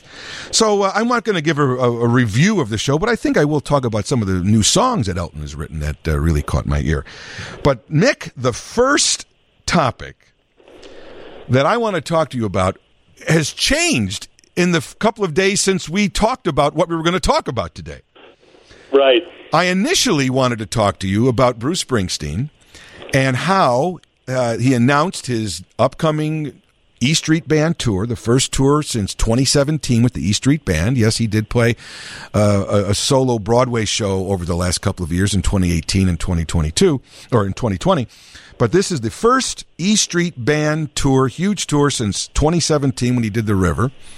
And the the announcement of the U.S. dates comes out, and what city is missing, Mick? Uh, good old Chicago was not on the docket uh, for uh, February, March, April of 2023 when this tour is happening. Yeah. Now he's playing Detroit. and he's, I think he's playing, um, where else was it? Milwaukee. Some, Milwaukee. Yeah. No Chicago. Right. Now, people have, have, have told me to get off the ledge because you know he's, he's supposed to come. Uh, you know, then he's going to after he plays these dates in the United States, he's going to go to Europe, and then he's going to come back. You know, in the fall, in late summer and early fall, and play some outdoor shows. But to me, that doesn't count. Chicago is a major market. It's one of the most loyal fan bases for Bruce Springsteen. Some of the most diehard fans I know. Uh, I've been to some 60 shows. You've been to many shows. We've got a friend named Mark Vasco. He's been all over the place as well. We know so many diehard Springsteen fans. For him to have skipped Chicago, it seemed blasphemous to me. Yeah, and, and consider, you know, Bruce played a couple of shows, you know, nights in a row at Wrigley Field. He's played Soldier Field before, obviously the United Center many times. He always so plays multiple like dates. a demand for tickets. Yeah, he always plays multiple dates. Sure. And and my thing is, everybody says, well, don't worry, he's going to come back and you know probably play, you know, like as you just said, Soldier Field or Wrigley, Wrigley Field, you know, in the fall. But no, no, no, no, you know. I want to see a music oriented show. And even though I'd love to see him on an intimate place, and I did see him on Broadway, which was amazing to see him in such a small place, but we all know that outdoor shows are more Instagram events. They are more party events. People are right, there more more uh, to be seen. I was there, kind of thing. Yeah, yeah. it's not about the music, and and even Right. though you can put on a very good outdoor stadium show, and the music and the and the, the music quality at these outdoor shows have have you know increased, but you know let's face it, at the end of the day, unless you're sitting close, you're seeing a dot and you're watching the video screens yeah. and you're also sitting in front of or behind of people that are drunk and that are not even paying attention to the to the, the concert. So at least at an arena indoors, uh, it's more music focused than the outdoor show, which is more event focused. Right, exactly. It's not going to be that way. It doesn't seem that way if he does come in the summer of 2023. Yeah. So now hopefully they do add it. They've added some shows, so hopefully Chicago gets on the you know on the schedule for an for an indoor arena show in uh, in the early part of 2023. But I don't know. But so that's what I was going to be ranting about, and I guess I got my rant in here.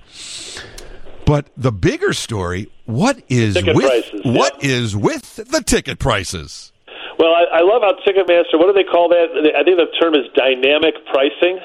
Nothing dynamic about it. Well, it's funny when I saw some of these prices of three and four thousand dollars for a main floor seat. I thought to myself, you know, twenty years ago, Bruce put out that album, The Rising. I didn't know that he meant ticket prices. there's a, there's definitely a darkness on the edge of town when it comes to Bruce Springsteen tickets. So here's you know if you if you don't know there the, the, what what's going on and what's been going on in the last couple of years through Ticketmaster. Let's face it. I mean, we all know how crazy buying tickets and getting tickets to any concert has been for the last 40 or 50 years. It's it's always it's very corrupt. It's everybody knows a guy, everybody knows this. I mean, you know, between ticket brokers, secondary markets, uh, you know, friends of a friend, but yeah, it's always been very difficult, and, and, and there's no scientific way to get tickets to a concert. Right, and Ticketmaster's had the uh, monopoly on the whole thing. Yeah. So, um, and there's no question, and it's been documented. Bruce Springsteen, especially on the East Coast, is the most uh, scalped, if you will. I don't know if that term is even you should even use that term anymore. But uh, his tickets uh, are huge on the secondary markets. Many times, people are buying tickets for two or three times the the the, the price of the ticket, if not more. And so what Ticketmaster has wanted to try to do is is get that secondary market, those ticket brokers, out of business. And so now they've tried many different things, many different systems, and the latest one is this thing called dynamic pricing. Can you understand what that is? Not really, because I know some people who bought tickets for real cheap. I, I know a friend of mine uh, got a, a seat for sixty dollars and then I know of other people that saw the prices of any, anywhere between twelve hundred dollars and four thousand dollars for seats that are maybe not even front row seats. And I know that Ticketmaster has explained it as some kind of algorithm thing. As soon as you start talking that computer talk, of course, I'm lost. Well- but they're talking about the more demand there is, the higher they want to charge prices. Yeah, so basically, it, they're using the same kind of system and the same perspective that uh, airlines and hotels use. Yeah. So, you know, the, the route from Chicago to Vegas is much more popular than the route from Chicago to Arkansas. Right. So obviously, the flights from Chicago to Vegas are going to be higher priced than the ones from Chicago to Arkansas because not as many people want to use them. So with the com- the use, as you just said, of algorithms and computers, what they're doing now, there used to be, you know, flat rates for tickets. You know, the upstairs tickets may have been a little lower, but it was like, oh, the tickets costs, um, you know, uh, even in today's world, let's say 150 for floor seats and $50 for mezzanine, just as a, an example. Sure. Well, those days are over. What what they've done now for certain um, artists is they've initiated this this dynamic pricing um, algorithm and process in which, when the when, to your point, uh, you know somebody got tickets for sixty dollars, really? Yeah. They're, they're behind the stage, but that's not a bad seat anyway No. at a Bruce show. It doesn't matter. So if you got online when the tickets went on sale this week early, you you could have gotten tickets at the normal uh, list price. But as the ticket sales continued, and as more people were buying tickets, and as more people were buying tickets within specific sections, those prices were automatically continually raised. They were continually fluctuating based on the demand. So as the day went on, a ticket that may have cost $200 to start with, and we're, uh, to, uh, to your point, not in the front row, but even on the side exactly. section. Even on the side sections, a ticket that may have started at two hundred dollars, and if you got early in the queue, uh, you got that for two hundred dollars. Within a couple of hours, that seat, and I've seen the the um, the web capture photos online. Some of these seats in the in the one hundred sections, those side sections next to the stage, fifty seven hundred dollars for one ticket. That's crazy. For one ticket. Yeah, I love Bruce and you love Bruce. I'm not paying five grand to see No. Bruce. Well, and if I want to take someone with me, it's ten. Yeah.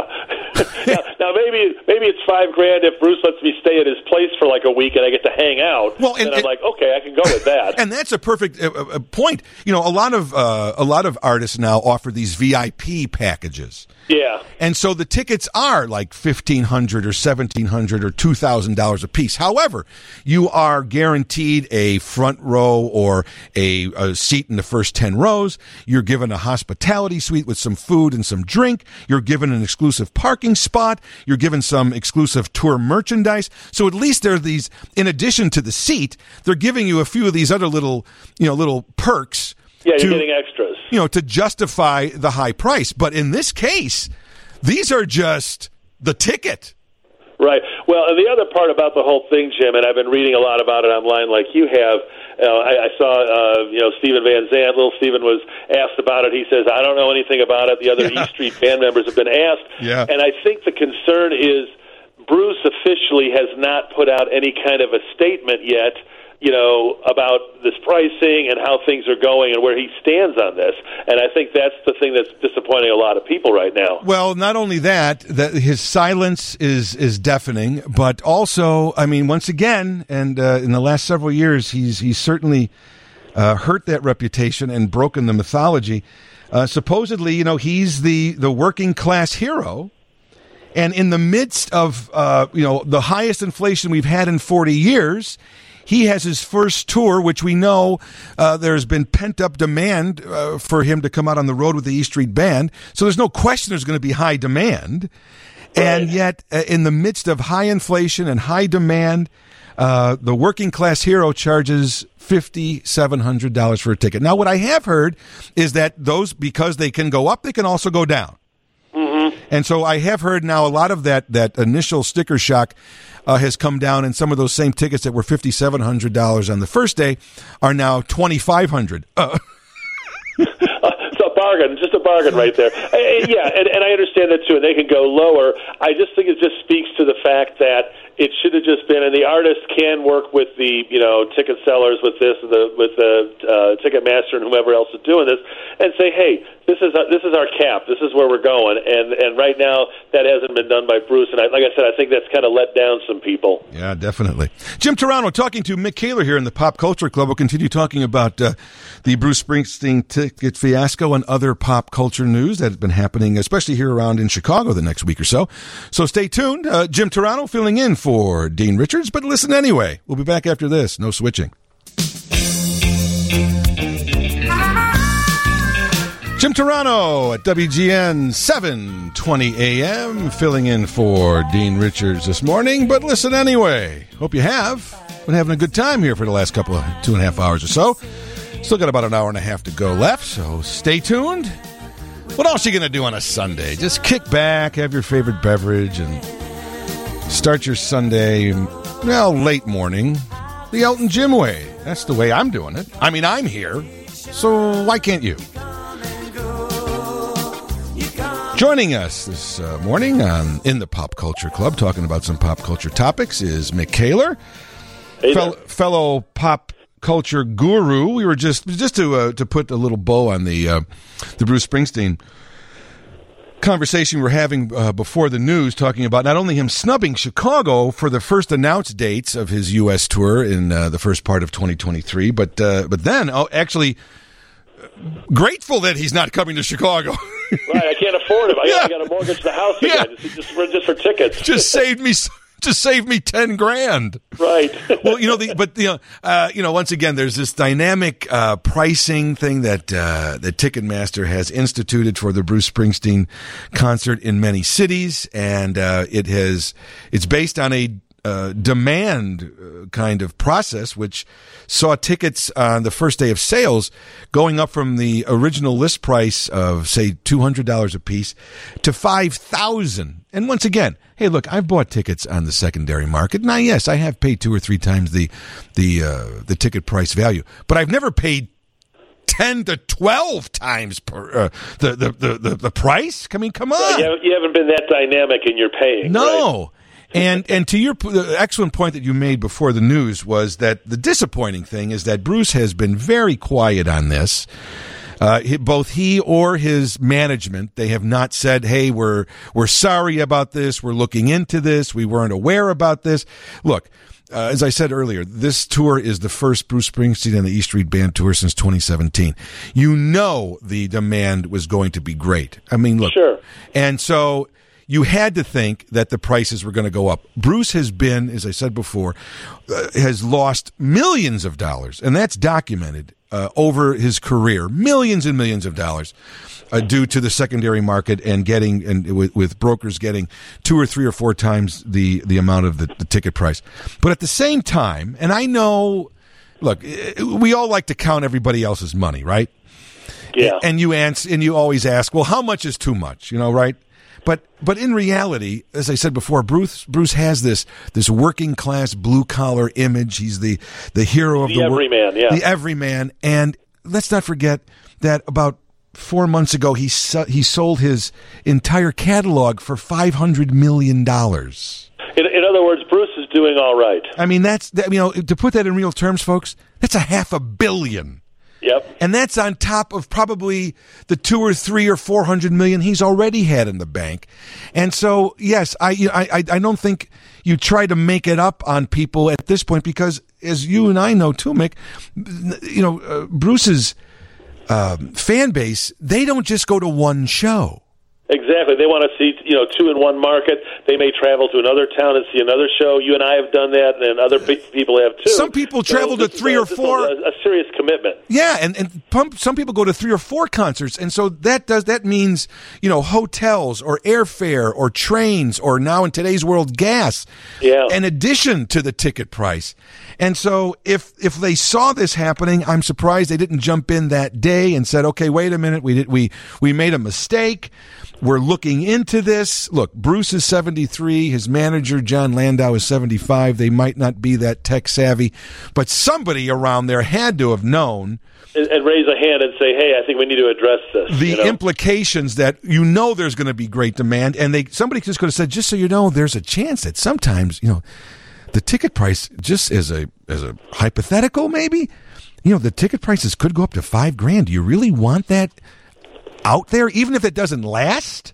right. But here's the great irony: we've both you've done this, I've done this. Remember the good old days when you'd actually you actually get a lawn chair and and wait out for tickets. Oh, sure. I used to sleep out all the time. Yeah. overnight. Well, the, your the whole mindset in the old days before this dynamic pricing uh, structure went into place, the, whole, the the the thought was I have to get tickets soon and fast and first Right. because they're going to sell out.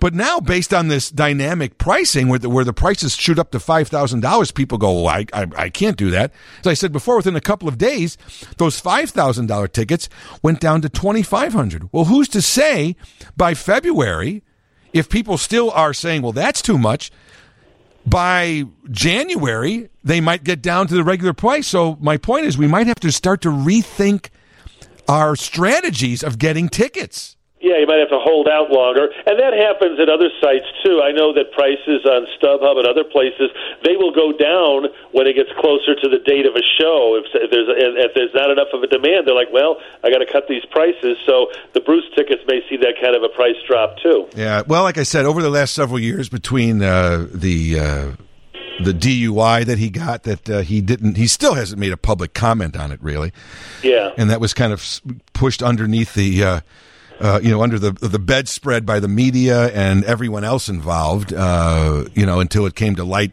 the day after he did a car commercial.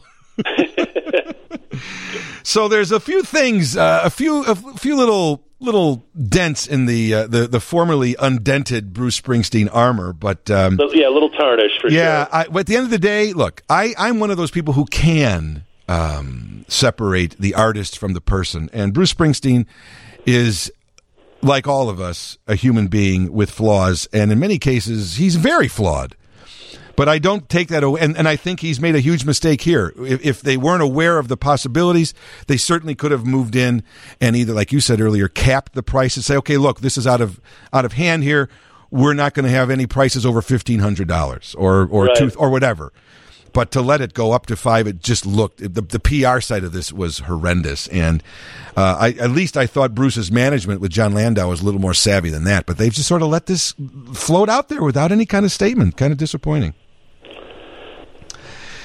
Anyway, some fun stuff. Chicago is going to be ground zero for rock and roll festivals this weekend on July 28th through the 31st. We're Lollapaloozaing again, uh, Mick. Right, four days, Thursday through Sunday. Come for the unknown band, stay for the BO. That's the deal. And four days of BO. Yeah, yeah, and some people do that. And you know, you got to be a lot younger to uh, appreciate uh, sitting out there for four days doing that. But a lot of people do it. Oh, it's not going to be too warm. It's not too warm in Chicago in late in late July, early August, is it? You, you know, my favorite part of Lollapalooza is a couple days afterwards when they do that lost and found thing. Yeah, right. Where the people have lost cell phones and wallets and people and things like that. to right. brothers and sisters, Yeah, exactly. I think my son's in here somewhere. I don't know. and it looks and it looks like a dump. Oh yeah, it looks like a war zone for Yeah. sure. Yeah. And then, and and and then I think the city actually benefits from that because they get like extra pay because the promoters have to fix up the field and all Oh that yeah, they got to pay for the resodding and all that stuff. Yeah, and then don't worry, the promoters are doing fine too on that. Well, you have to see. Now, that, interestingly enough, I'm, I'm sure that uh, it, it's been very successful for both the city. It's been one of our major uh, revenue generators over the last Yeah. ten or so years that it's been here, and uh, and certainly the promoters have been happy. Uh, but you know what? The contract does end after this year. Oh, does it? So there might be a possibility there might be a bidding war for the next. Yeah, uh, so you never know. I- Well, that's smart on the promoters' part because they can make a lot of more money maybe somewhere else. Yeah, know? so we'll see. I mean, hopefully it, it does stay here because whether I mean I've never gone to Lollapalooza, uh, but still I think it's it's it's good uh, PR uh, for the city to to be associated with such a, a major major uh, rock festival, just to, to heighten the, the image and the Oh yeah, the- people come from all over the world Yeah. to these shows. You know. yeah, the, and the cachet of the city, and uh, and once again, um, you know, I mean, you know, it's become kind of a cliched joke that you know, I mean, there's 170 bands over four days, nine stages. 400,000 people. I mean, it's just, it, it is a huge, huge event uh, on, on every, on every scale of it. But, um, but you, you know, and yes, you know, if there's, if you're, if you're under 30 and you know, if you're over 30 and you know any of the band's names, I, I, I, I, I, I, think, wow, good for you. Doing good. You're really hip. Yeah. Yeah, because uh, this is not aimed at the over 30 crowd. And so, you know, there comes a point when all of us need to just deal with it. And and because you know what? Some of these bands are good. And just because we've never heard them, or just because they have weird names, let's remember that our parents thought that the name Beatles sounded weird and Rolling Exactly, or Stones The Who, or or the Who yeah, all exactly. sounded weird. And and so uh, you know, let's just let's let's just uh, you know cool off. Yes, it's fun to make jokes, and oh, I, I want to see whatever you know. And some of the names are a little crazier than they used to be, but uh, hey, that's youth, and we all went through it. And let let the young people enjoy that. But like you said, I'm not going to be anywhere near there uh, because it, it it looks that that is I've been I've aged out on on Lollapalooza. I think. Yeah, in fact, I think they have a sign that says if you are over a certain age, you are not allowed in. Yeah, So, right. Yeah. And I, you know, when I was in my 20s and 30s and I was going to concerts and I saw somebody in their 40s and God forbid their 50s yeah. at a concert, I'd be like, hey, get out of here. Well, well, they'll, they'll be carding. So if you and I walked up to the Yeah. gate, they'd look at our IDs and go, "I'm sorry, you're too old. You have to Yeah. leave." Uh, I, I, if I saw someone older, I'd say, hey, this is my scene. That's right. You're you're, you're, you're encroaching on my stuff. there, Yeah, yeah. Uh, now we should say that some big names are going to be here once again. It's- It's great for the uh, for the image of the city. Uh, Metallica, uh, Megan Fox's husband, isn't that the way he's described? Yeah, exactly. Oh, I think his name is Machine Gun Kelly, but Yeah, in my world, he's Meg- Megan Fox's husband. or MGK as he sometimes Yeah. Oh, that. Oh, wow. Nice. Very cool. Uh, Green Day is uh, is coming around, and uh, Porno for Pyros with Perry Farrell, who who founded. Who founded the whole thing up Lollapalooza. Lollapalooza, yeah. I mean, man. I mean, every I, I would love to see what the um, what the royalty checks are for him every year. Yeah, it's serious money. And you mentioned Green Day. I mean, Green Day, they're like the elder statesmen as far as Oh, yeah. even Metallica too. You know, No kidding. And you know, about three or four years ago, two or three years ago, uh, when this artist uh, first came on the scene, I sort of made fun of her name, and I would call her Oompa Loompa or something. but I have to give Dua Lupa, Lipa, Lupa. What's it?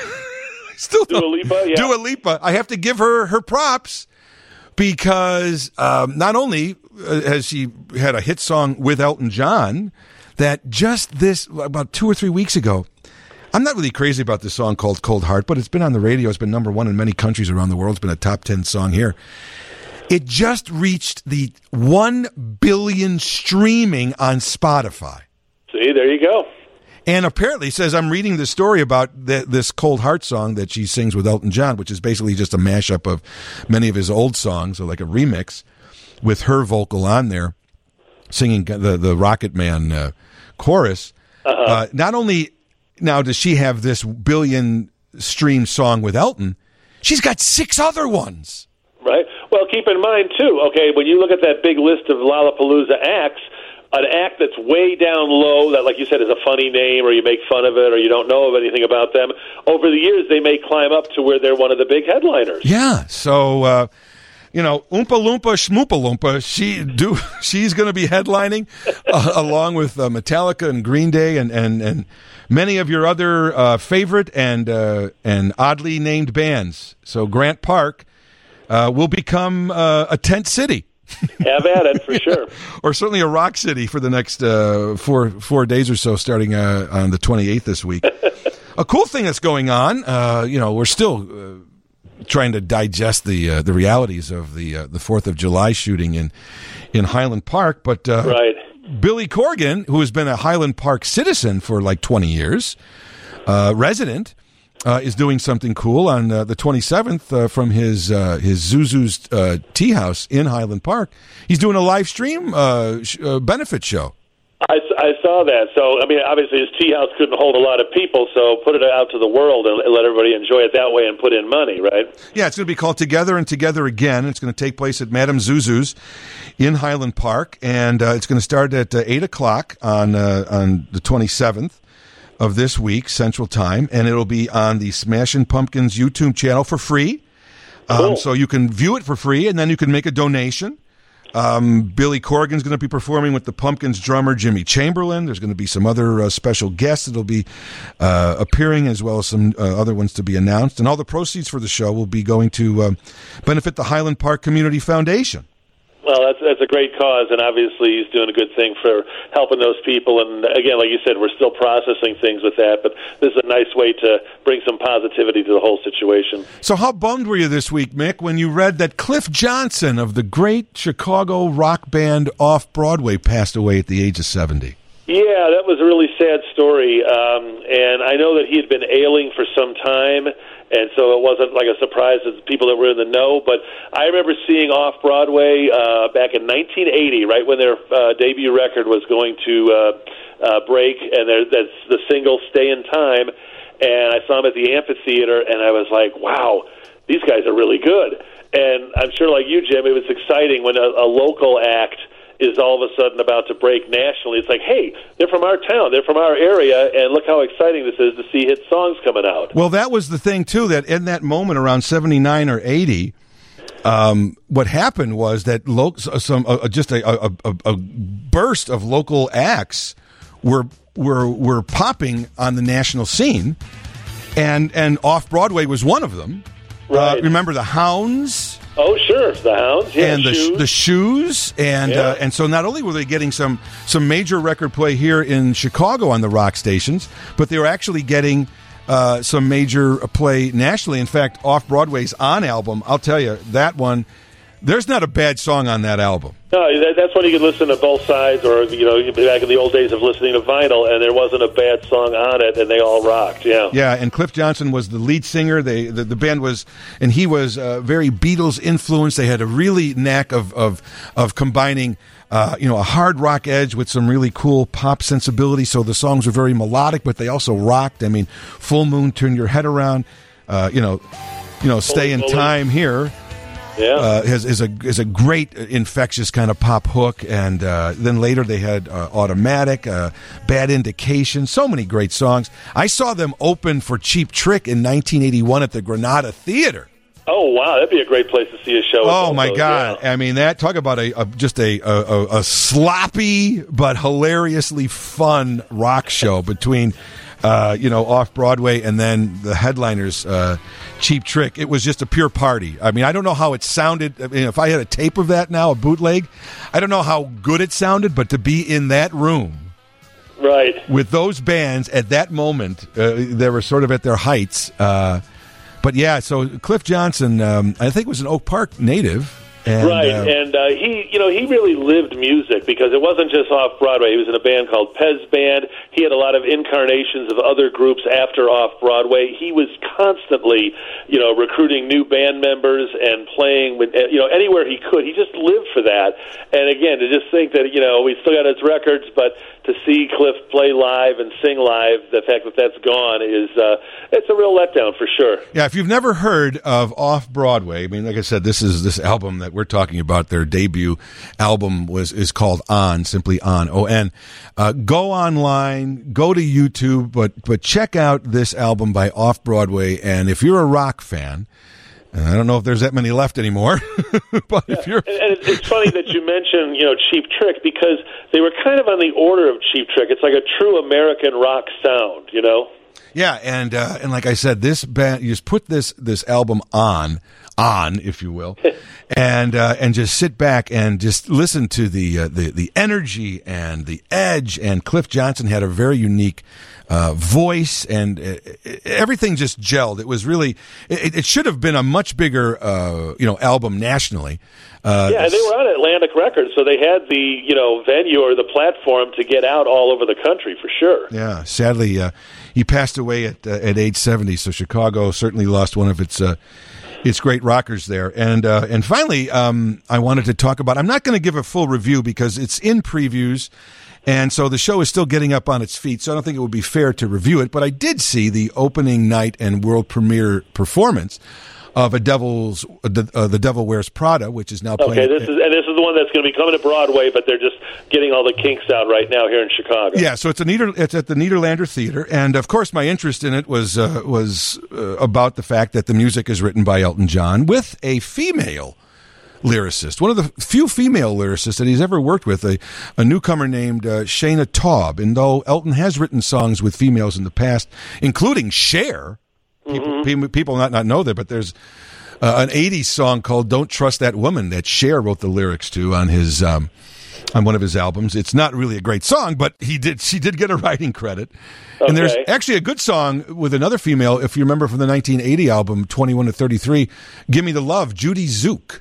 I remember her. I remember she opened one of his shows back Yes, then. Yeah. but uh, but he has written the 18 or so songs uh, for the stage version of A Devil Wears Prada. I'm not going to get into the show yet because, to be honest with you, it wouldn't be fair because the show that I saw just this past uh, Tuesday, if you want, if you go to see it today or you go to see it the next week or so, uh, it, it may change because that's the whole idea of previews is Right, to it's a work in progress. is to change it. And so, Yeah. um, so it wouldn't be fair to really review it yet for at least for a couple of weeks. And I think the press opening is in, in a couple of weeks, like the first week of, of August. So by then they may feel that, uh, what, you know, the show is, is taking shape before, it, you know, it, it, it's, it's made, they've made tweaks along the way, adding songs, changing songs, changing the order of songs, moving things around anything could uh, anything could happen. But I, I do want to mention that um, that some of these new songs, there are three really good songs. Got good hooks to 'em. That got good hooks that are are that El- that that really are. they're- I mean, they're not in the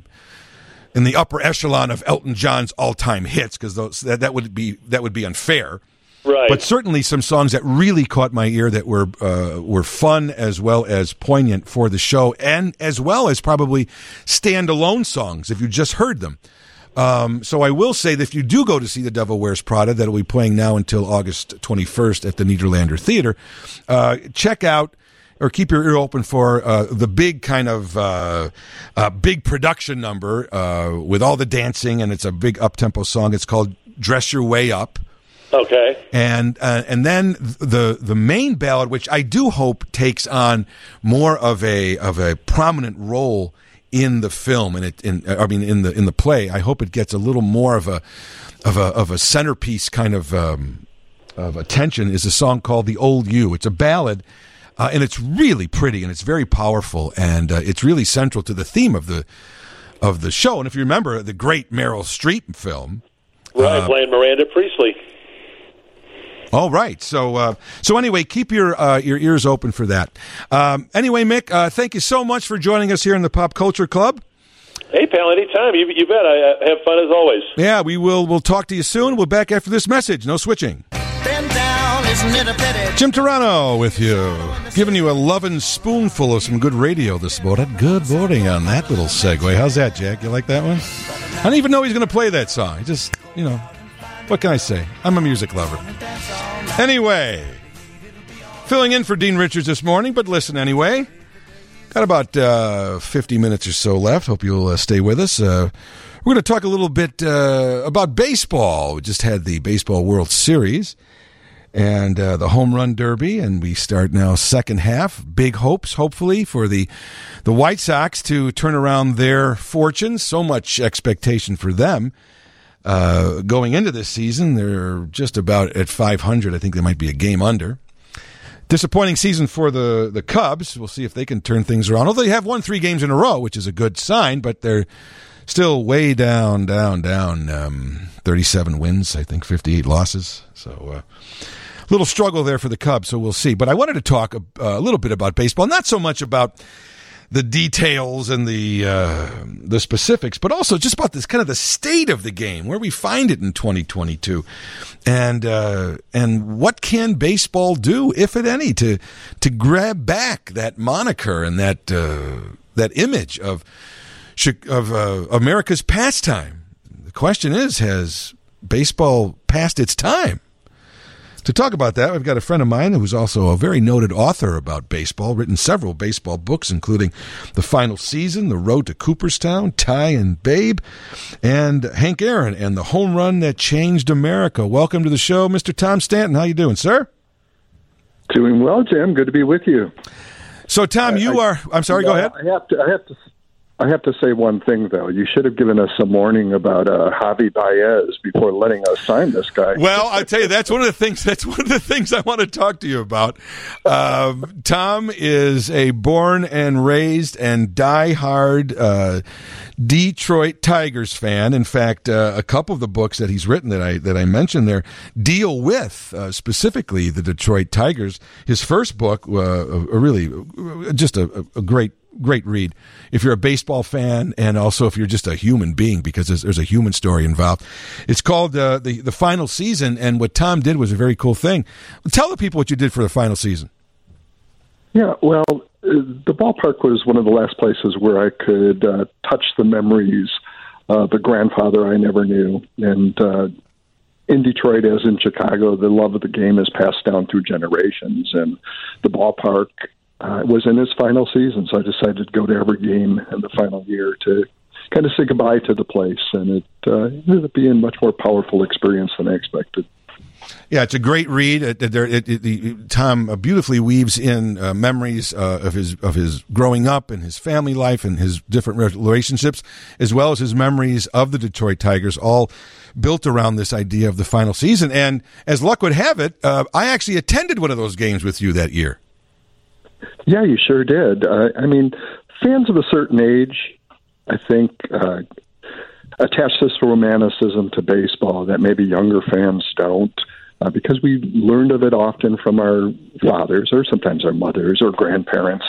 And the love is passed down through the generations. And in, in the era when I was growing up, and probably when you were growing up as well, Jim, you're a bit younger, uh, you were used to a ball player staying with your team for 10, 15, 20 years, maybe their whole career.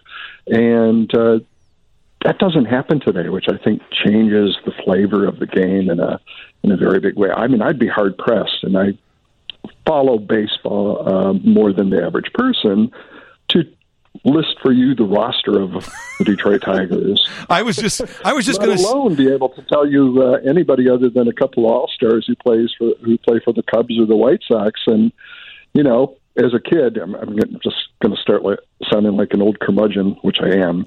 Uh, I could name, you know, I could, I could say not only Ernie Banks and Billy Williams, but Ron Santo and Glenn Beckert. You know, I could, Randy Hundley. I, I can, I, I can still list the opposing team. Yeah, I can still and list the Cincinnati Red. They weren't even my team, but I could still list the the the big red machines you know starting lineup in order you know rose morgan perez uh, foster bench geronimo concepcion uh, you know, uh, Denis Menke and Gary Nolan, the pitcher, or Don Gullett. I mean, this is this is fifty years later.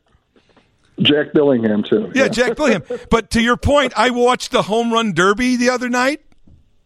Yeah. Uh, thank God Albert Pujols was in it. Because I wouldn't have known anyone else.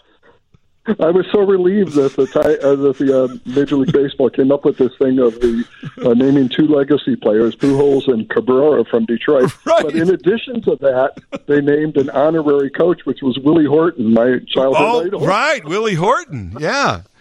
Um, so yeah, so uh, so otherwise, I would have been lost. Yeah. So that's the thing. I mean, you know, and, and so to your point, which is so well made, is baseball has always prided itself. It has marketed itself. It has put forth itself as this, as this, uh, you know, game steeped in its history and its tradition. And, and this whole idea, like you said, of being it passed down from grandfather to, to, to, to grandson or from father to son. And, is that i mean so now we find today there's no question football is the most popular sport in the united states. There's no question about that. But i, I hear more and more talk people especially younger people they they just don't you know is it not getting passed down or is the game past its time?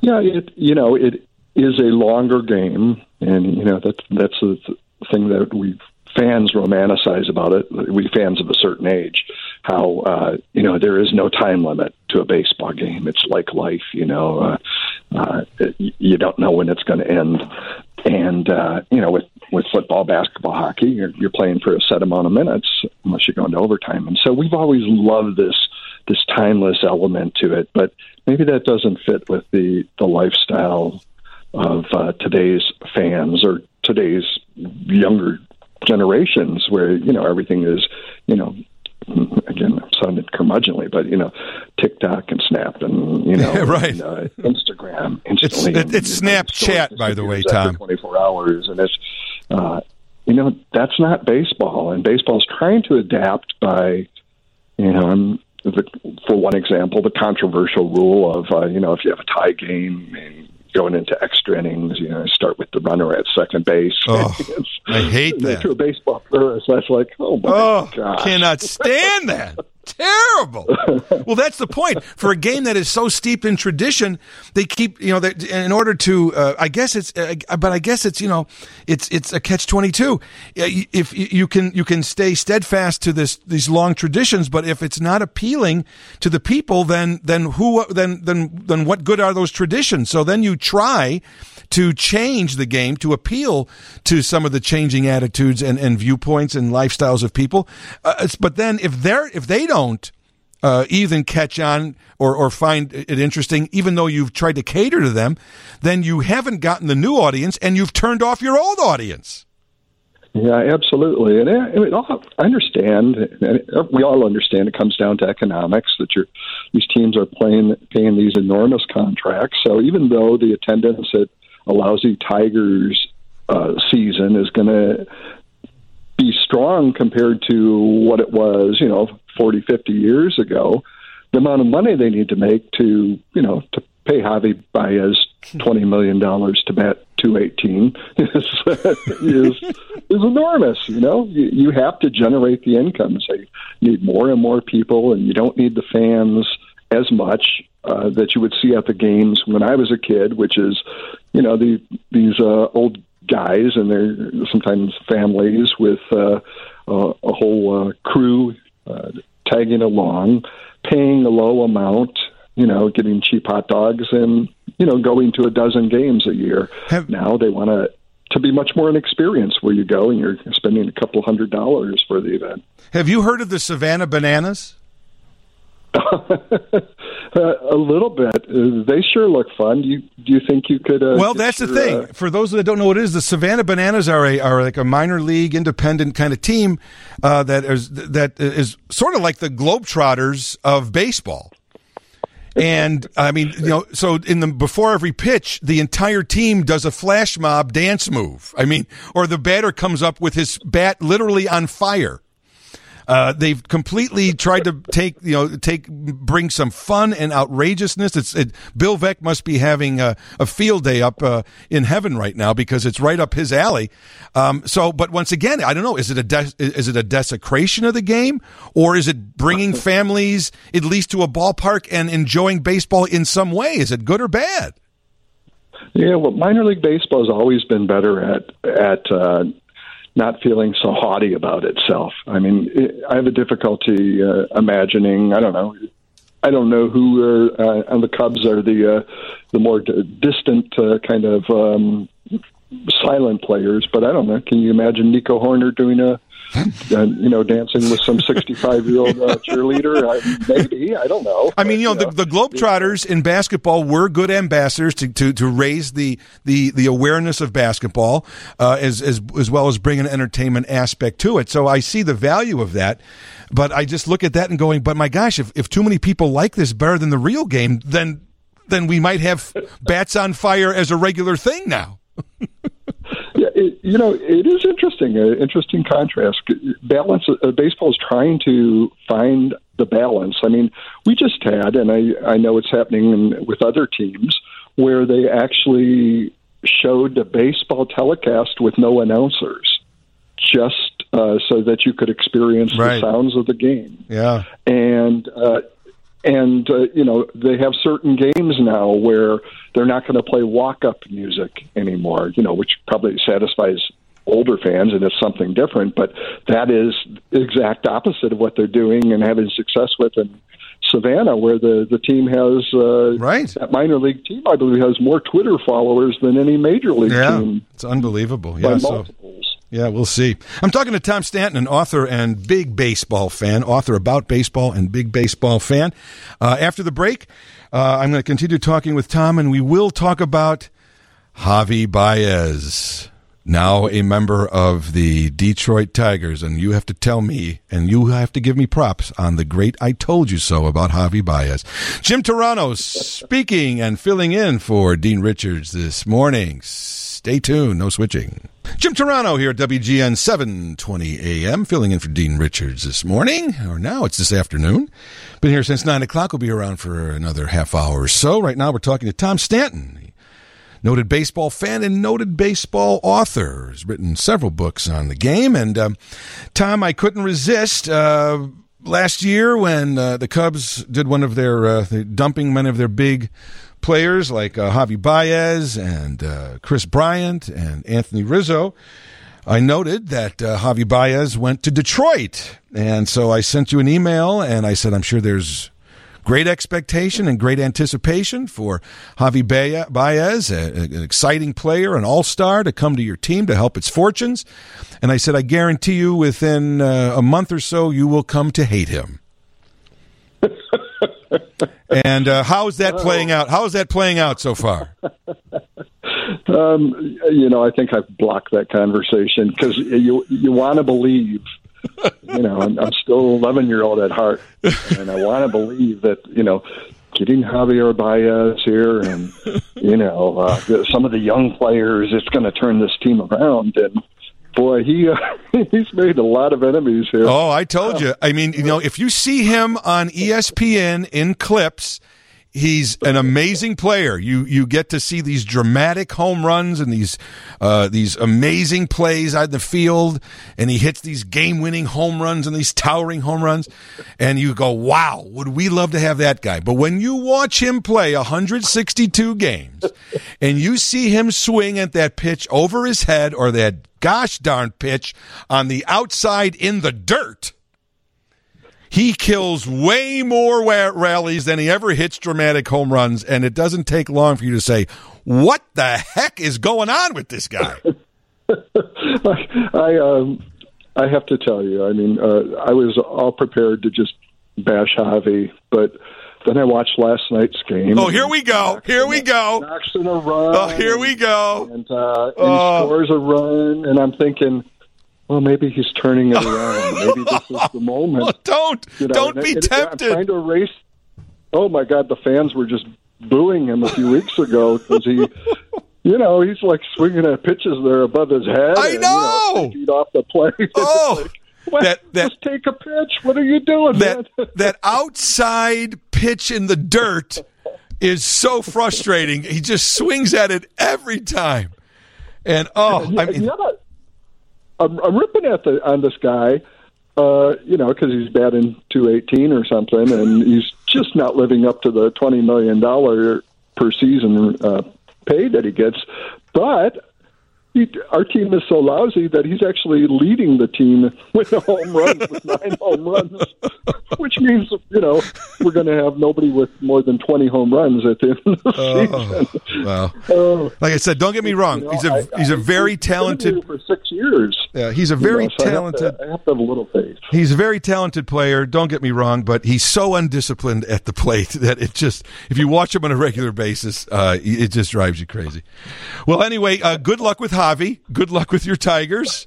Uh, the, the Tigers and the Cubs have pretty much the same record, so we're both in the same. Uh, we're both in the same uh, little group here now. But I want to thank Tom Stanton for. Uh, for joining me, talking a little baseball and where it was and where it may be going, and and, and all those uh, days of the past, and maybe hopefully more days of the future. Tom, a noted author. Check out his book, The Final Season, uh, the road to, to Cooperstown, Ty and the Babe, and Hank Aaron and the home run that changed the world. All that. Always good to talk to you, Tom, and uh, keep your keep your spirits up. Go Javi. Go Minnie Minoso. Thanks a lot, Tom. Jim Turano filling in for Dean Richards this morning. After the news, we'll be talking to someone, the director of astronomy at the Adler Planetarium, to talk about those new breathtaking photos from the James Webb Telescope. But right now, here's the news with Dave Schwann. Jim Turano filling in for Dean Richards this morning. Yeah, but listen anyway. Hope you have. Been having a good time so far since 9 a.m. You got a few more minutes in here. Before we continue, I just want to say that right now I've got a $100 gift card from the BBQ Barbecue Authority in Lisle. So visit bbqauthority.com to shop and learn more. Right now, fifth caller at 312 981 7200. 312 981 7200. Fifth caller will get a $100 gift card from BBQ Barbecue Authority in Lisle. I don't know if you knew, if you saw for uh, a couple of weeks ago, uh, in the midst of so much news happening, especially the terrible tragedy in Highland Park on the 4th of July, but uh, about a week or so after that, in the midst of all that, um, some breathtaking, jaw dropping, uh, awesome, awestruck. I don't know. The, I can't even think of uh, of some uh, adjectives to describe the photos that were coming. The first photos that were brought sent back to Earth from the James Webb Telescope that was launched uh, around Christmas time of last year, and now sending back photos of parts of the universe and the galaxy that we can only have dreamed or imagined. We are now seeing for the first time in the history of mankind. And I wanted to talk about those photos and not only about those photos themselves, but the potential influence that they may have on our scope of knowledge of the universe and what it might even say about the scope of the knowledge of the human race. So I'm uh, I'm very happy to uh, to welcome the director of astronomy at Chicago's own Adler Planetarium, uh, Geza Gyuk, and uh, welcome to the show. Pleased to be here. So, uh, were you as blown away when you saw those first photos that uh, President Biden uh, released coming back from the um, from the James Webb Telescope? Absolutely. I think I think you have the adjectives right. Mind blowing, jaw dropping, awestruck. they're, they're just amazing. Uh, they're they're better than we expected, uh, and they're they're more beautiful than I expected. Yeah, I mean, what what? Yeah, I mean, were, what what in your mind were you thinking, and then when you saw these photos of all these different colors and these stars, and then there's these other photos of the of the dust and the and the and the actual birth of a star, and then uh, these other uh, kind of mini galaxies. I mean, could you even have comprehended what you were going to see beforehand? Uh, the level of detail is just fantastic. Uh, that first image that President Biden unveiled, where you see all of these background galaxies distorted and twisted, and you can see how the, the foreground uh, cluster is, is bending the light. Uh, that was just amazing. We've seen things a little bit like this, but never in such detail and uh, with, with such depth and looking back so far, so distant into the past. So, so give us a, a, little, um, a little perspective. What are we when we are seeing all these lights and all these galaxies? Because these these numbers are are kind of hard to digest, even put your head around. But we are seeing light from billions and billions of years ago. Is that correct? That's absolutely right. the, fur- the further away you look, the longer the light has has taken to get to you. So if you look at, say, a friend of yours a few feet away, that's a light that's a few nanoseconds old. You look at the sun, that's light that's eight minutes old. But if you look at some of these galaxies that the uh, James Webb can see, those are billions of years old. In fact, James Webb can see all the way back to only about 100 million years after the formation of the universe. Almost all the way. A hundred mil. Say that again. A hundred million years. what? After the Big Bang. Wow. So, you know, we're currently at like 13, 14 billion years after the Big Bang, and we can look all the way back to when the universe was, was basically a, a baby, you know, toddler. So, how does that change our? I mean, and we're going to continue to get more photos, but even at this early stage with these first photos, um, what can what is that to your point about the greater detail? What advantages now do these these photos that are getting pictures of of areas and aspects of the universe we've never seen before, but in such detail? What does that do to our knowledge and our science? Well, let's take that first field, the deep field, uh, where you can see the background galaxy bent and distorted by the by the mass of the foreground.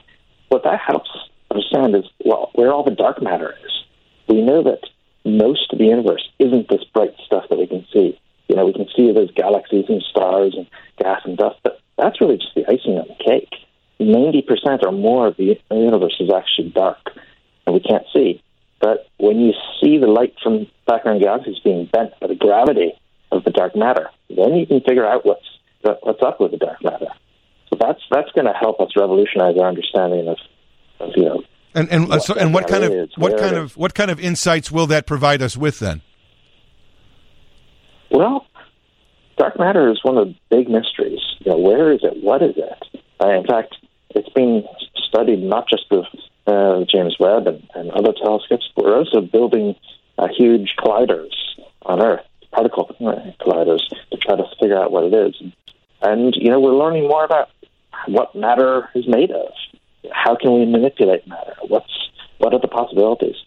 So we, don't know yet. It's it, it's a little bit like you know when electricity was first uh, first gained. You know, people were first doing things. You know, what good is it? Well, we didn't know, but we sure do know now.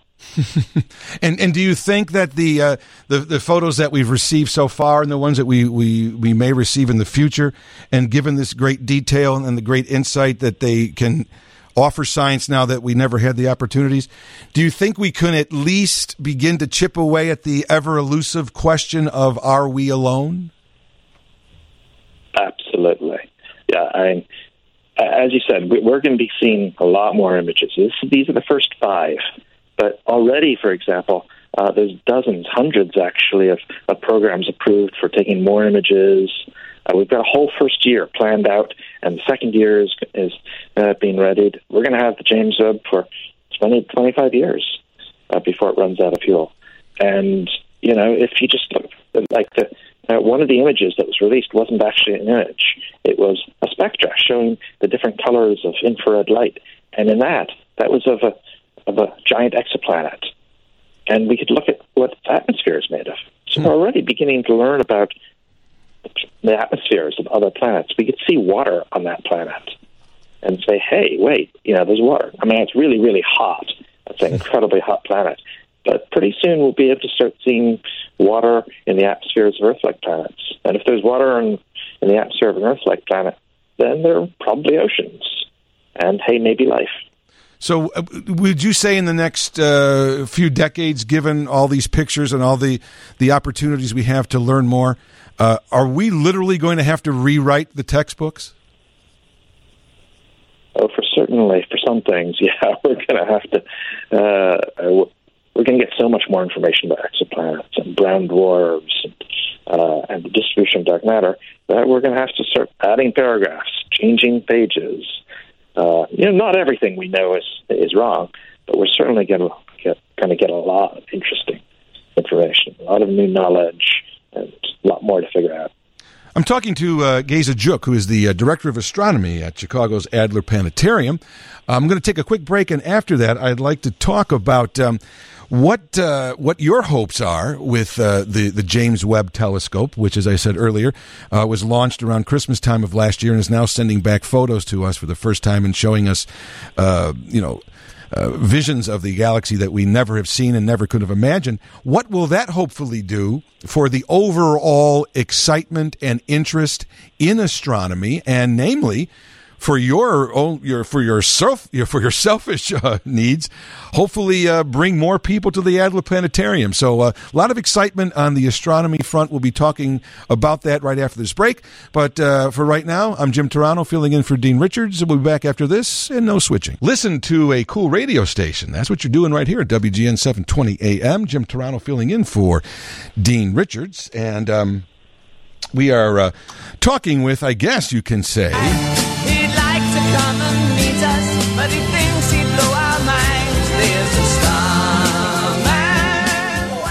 Yes, we've got a starman on the phone with us here. Uh, the director of astronomy from the Adler Planetarium, Mr. Uh, Geza Gyuk, and I want to uh, ask you. We were talking about the uh, the the the drop dead amazing photos that came back from the James Webb uh, telescope uh, telescope a few weeks ago, and I'm just wondering now, moving forward, uh, for for your basis uh, with the Adler Planetarium, what are your hopes in in these photos bringing new excitement to the world of astronomy and hopefully uh, you know getting more kids involved? Uh, what does this do for for astronomy in general? Oh, it's fantastic for astronomy in general. I remember back when the Hubble was first launched. I mean, it had some teething troubles. It had some difficulties at first, but then when they start fixed it and and those incredible images started streaming in, it was just amazing. I know there's a lot of folks who got excited about astronomy because of the Hubble. Uh, just the visual impact is so amazing, and I I think the same is going to happen with the James Webb. So you know, it's it's it's a fantastic tool for, for, for education and outreach, as well as, of course, the amazing science. And we should mention, uh, if people don't know, that the James Webb Telescope is named after one of the former heads of uh, of NASA, James Webb, who, who oversaw uh, many of NASA's groundbreaking, um, you know, moments, especially leading up to, uh, you know, all of our space flight from 1961 to 1968 or 69. So it certainly is named for somebody who played a pivotal role in in man's, uh, you know, ascent into space. That's right.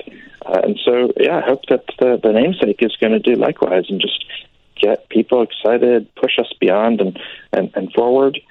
Uh, there's, there's so many different things that the James Webb Telescope is going to be able to do that, you know, if you've got an interest in space, the JWST is going to uh, going to make it more more amazing. So if you're interested in black holes, JWST is going to observe black holes. There if you you're interested in stars, it's going to observe stars, galaxies, everything. Uh, so there's not a corner of astronomy that the JWST isn't going to isn't going to revolutionize. Does will in a, in a more esoteric uh, kind of way will right even now with these initial photos uh, with all the different lights and, and where they are and all the different the detail that you're talking about um, does it also make us rethink our place in the universe? Oh, I think so. And uh, like I was saying, we're going to be looking at a lot of exoplanets, and just just thinking, not so long ago, we didn't even know if there were other planets around other stars. And now we know not only are there planets, but there are planets of water. There's planets the size of Earth. You know, and pretty soon, I think we're going to start seeing evidence that there might be life. If there's life out there, yeah, that really says where did we come from? You know, what place do we have? We know so much about the universe, and yet so little. There's so much more to learn and and and figure out. You know, who are we? You know, how- how special is the Earth? And you know, I personally think the Earth and and humans are are pretty special and pretty unique. But it's it's sure nice to sort of see that evidence that says, "Yep, you know, life life is special." And if there wasn't, if there rare, if there not completely. rare. And if there was life, if we did mm-hmm. find some tangible evidence of either past life or current life in other galaxies or other planets, that still doesn't dim- diminish our life on this planet, right? No, not at all. I think it makes it even more special. It means that that we're really part of the universe. We're not something separate. We're, we're you know, it says that the universe is about life. I think. Yeah. And that that means that we should take be be serious and about sort of respecting life. If if, uh, so, yeah, no, I think it's it's. If I was a a, a new say I'm say I'm a, even an adult or a young kid, it doesn't really matter. And I'm I've seen these photos from the James Webb Telescope, and I'm so excited by them that I'm now into astronomy, and and I go out and I buy a telescope. If I'm if I'm a uh, an amateur astronomer at this point, just getting into it because I'm all excited about this, and I were to get a telescope, what would you as as a as a pure novice, what would you suggest that I do with that? Where should I look? What should I look for? First thing you should look is you should uh, look around your community and find a uh, amateur astronomy club. Because those will be folks who are really excited and help you sort of figure out how to use your telescope, how to learn to look through it, and sort of train your eye to be able to see those subtle details and things. The second thing I'd do is I'd get a book that helps sort of helps you learn about how to look at the sky. There's a great one uh, called 365 Starry Nights. It just sort of steps you through interesting things in the night sky. And the third thing I'd do, or maybe just the first, I'd come down to the Adler. Uh, every Wednesday, uh, we're open late.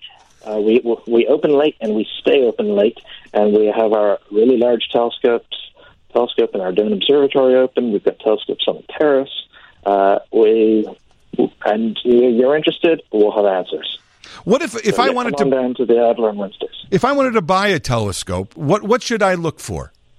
What should I even you know as a beginner or something? What, what should I mean? Is there is there is there a good starter kit? okay, so nice uh, suggestion for your first telescope is binoculars. Some nice, good pair of binoculars. You can see a lot of stuff.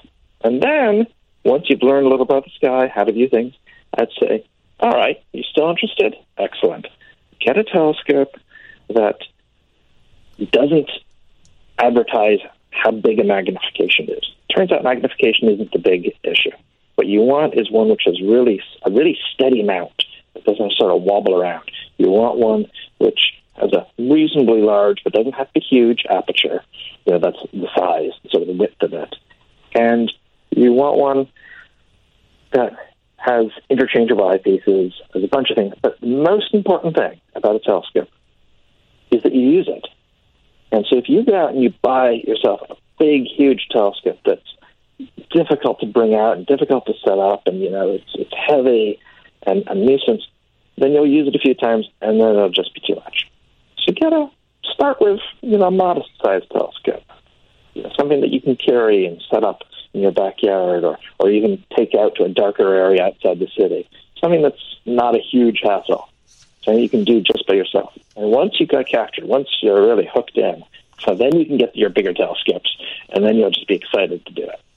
Well, I'll tell you, um, when I was, I said this at the top of the show, uh, one of my favorite, uh, you know, when I was in grammar school, one of my favorite field trips is when we went to the Adler Planetarium and we'd sit in that theater room and we'd look up at that ceiling with all those stars and it just, it just opened your imagination and it made you feel, uh, like you were in another place. And now I would have to assume that you're going to have to, uh, change that ceiling based on these photos from the James Webb Telescope.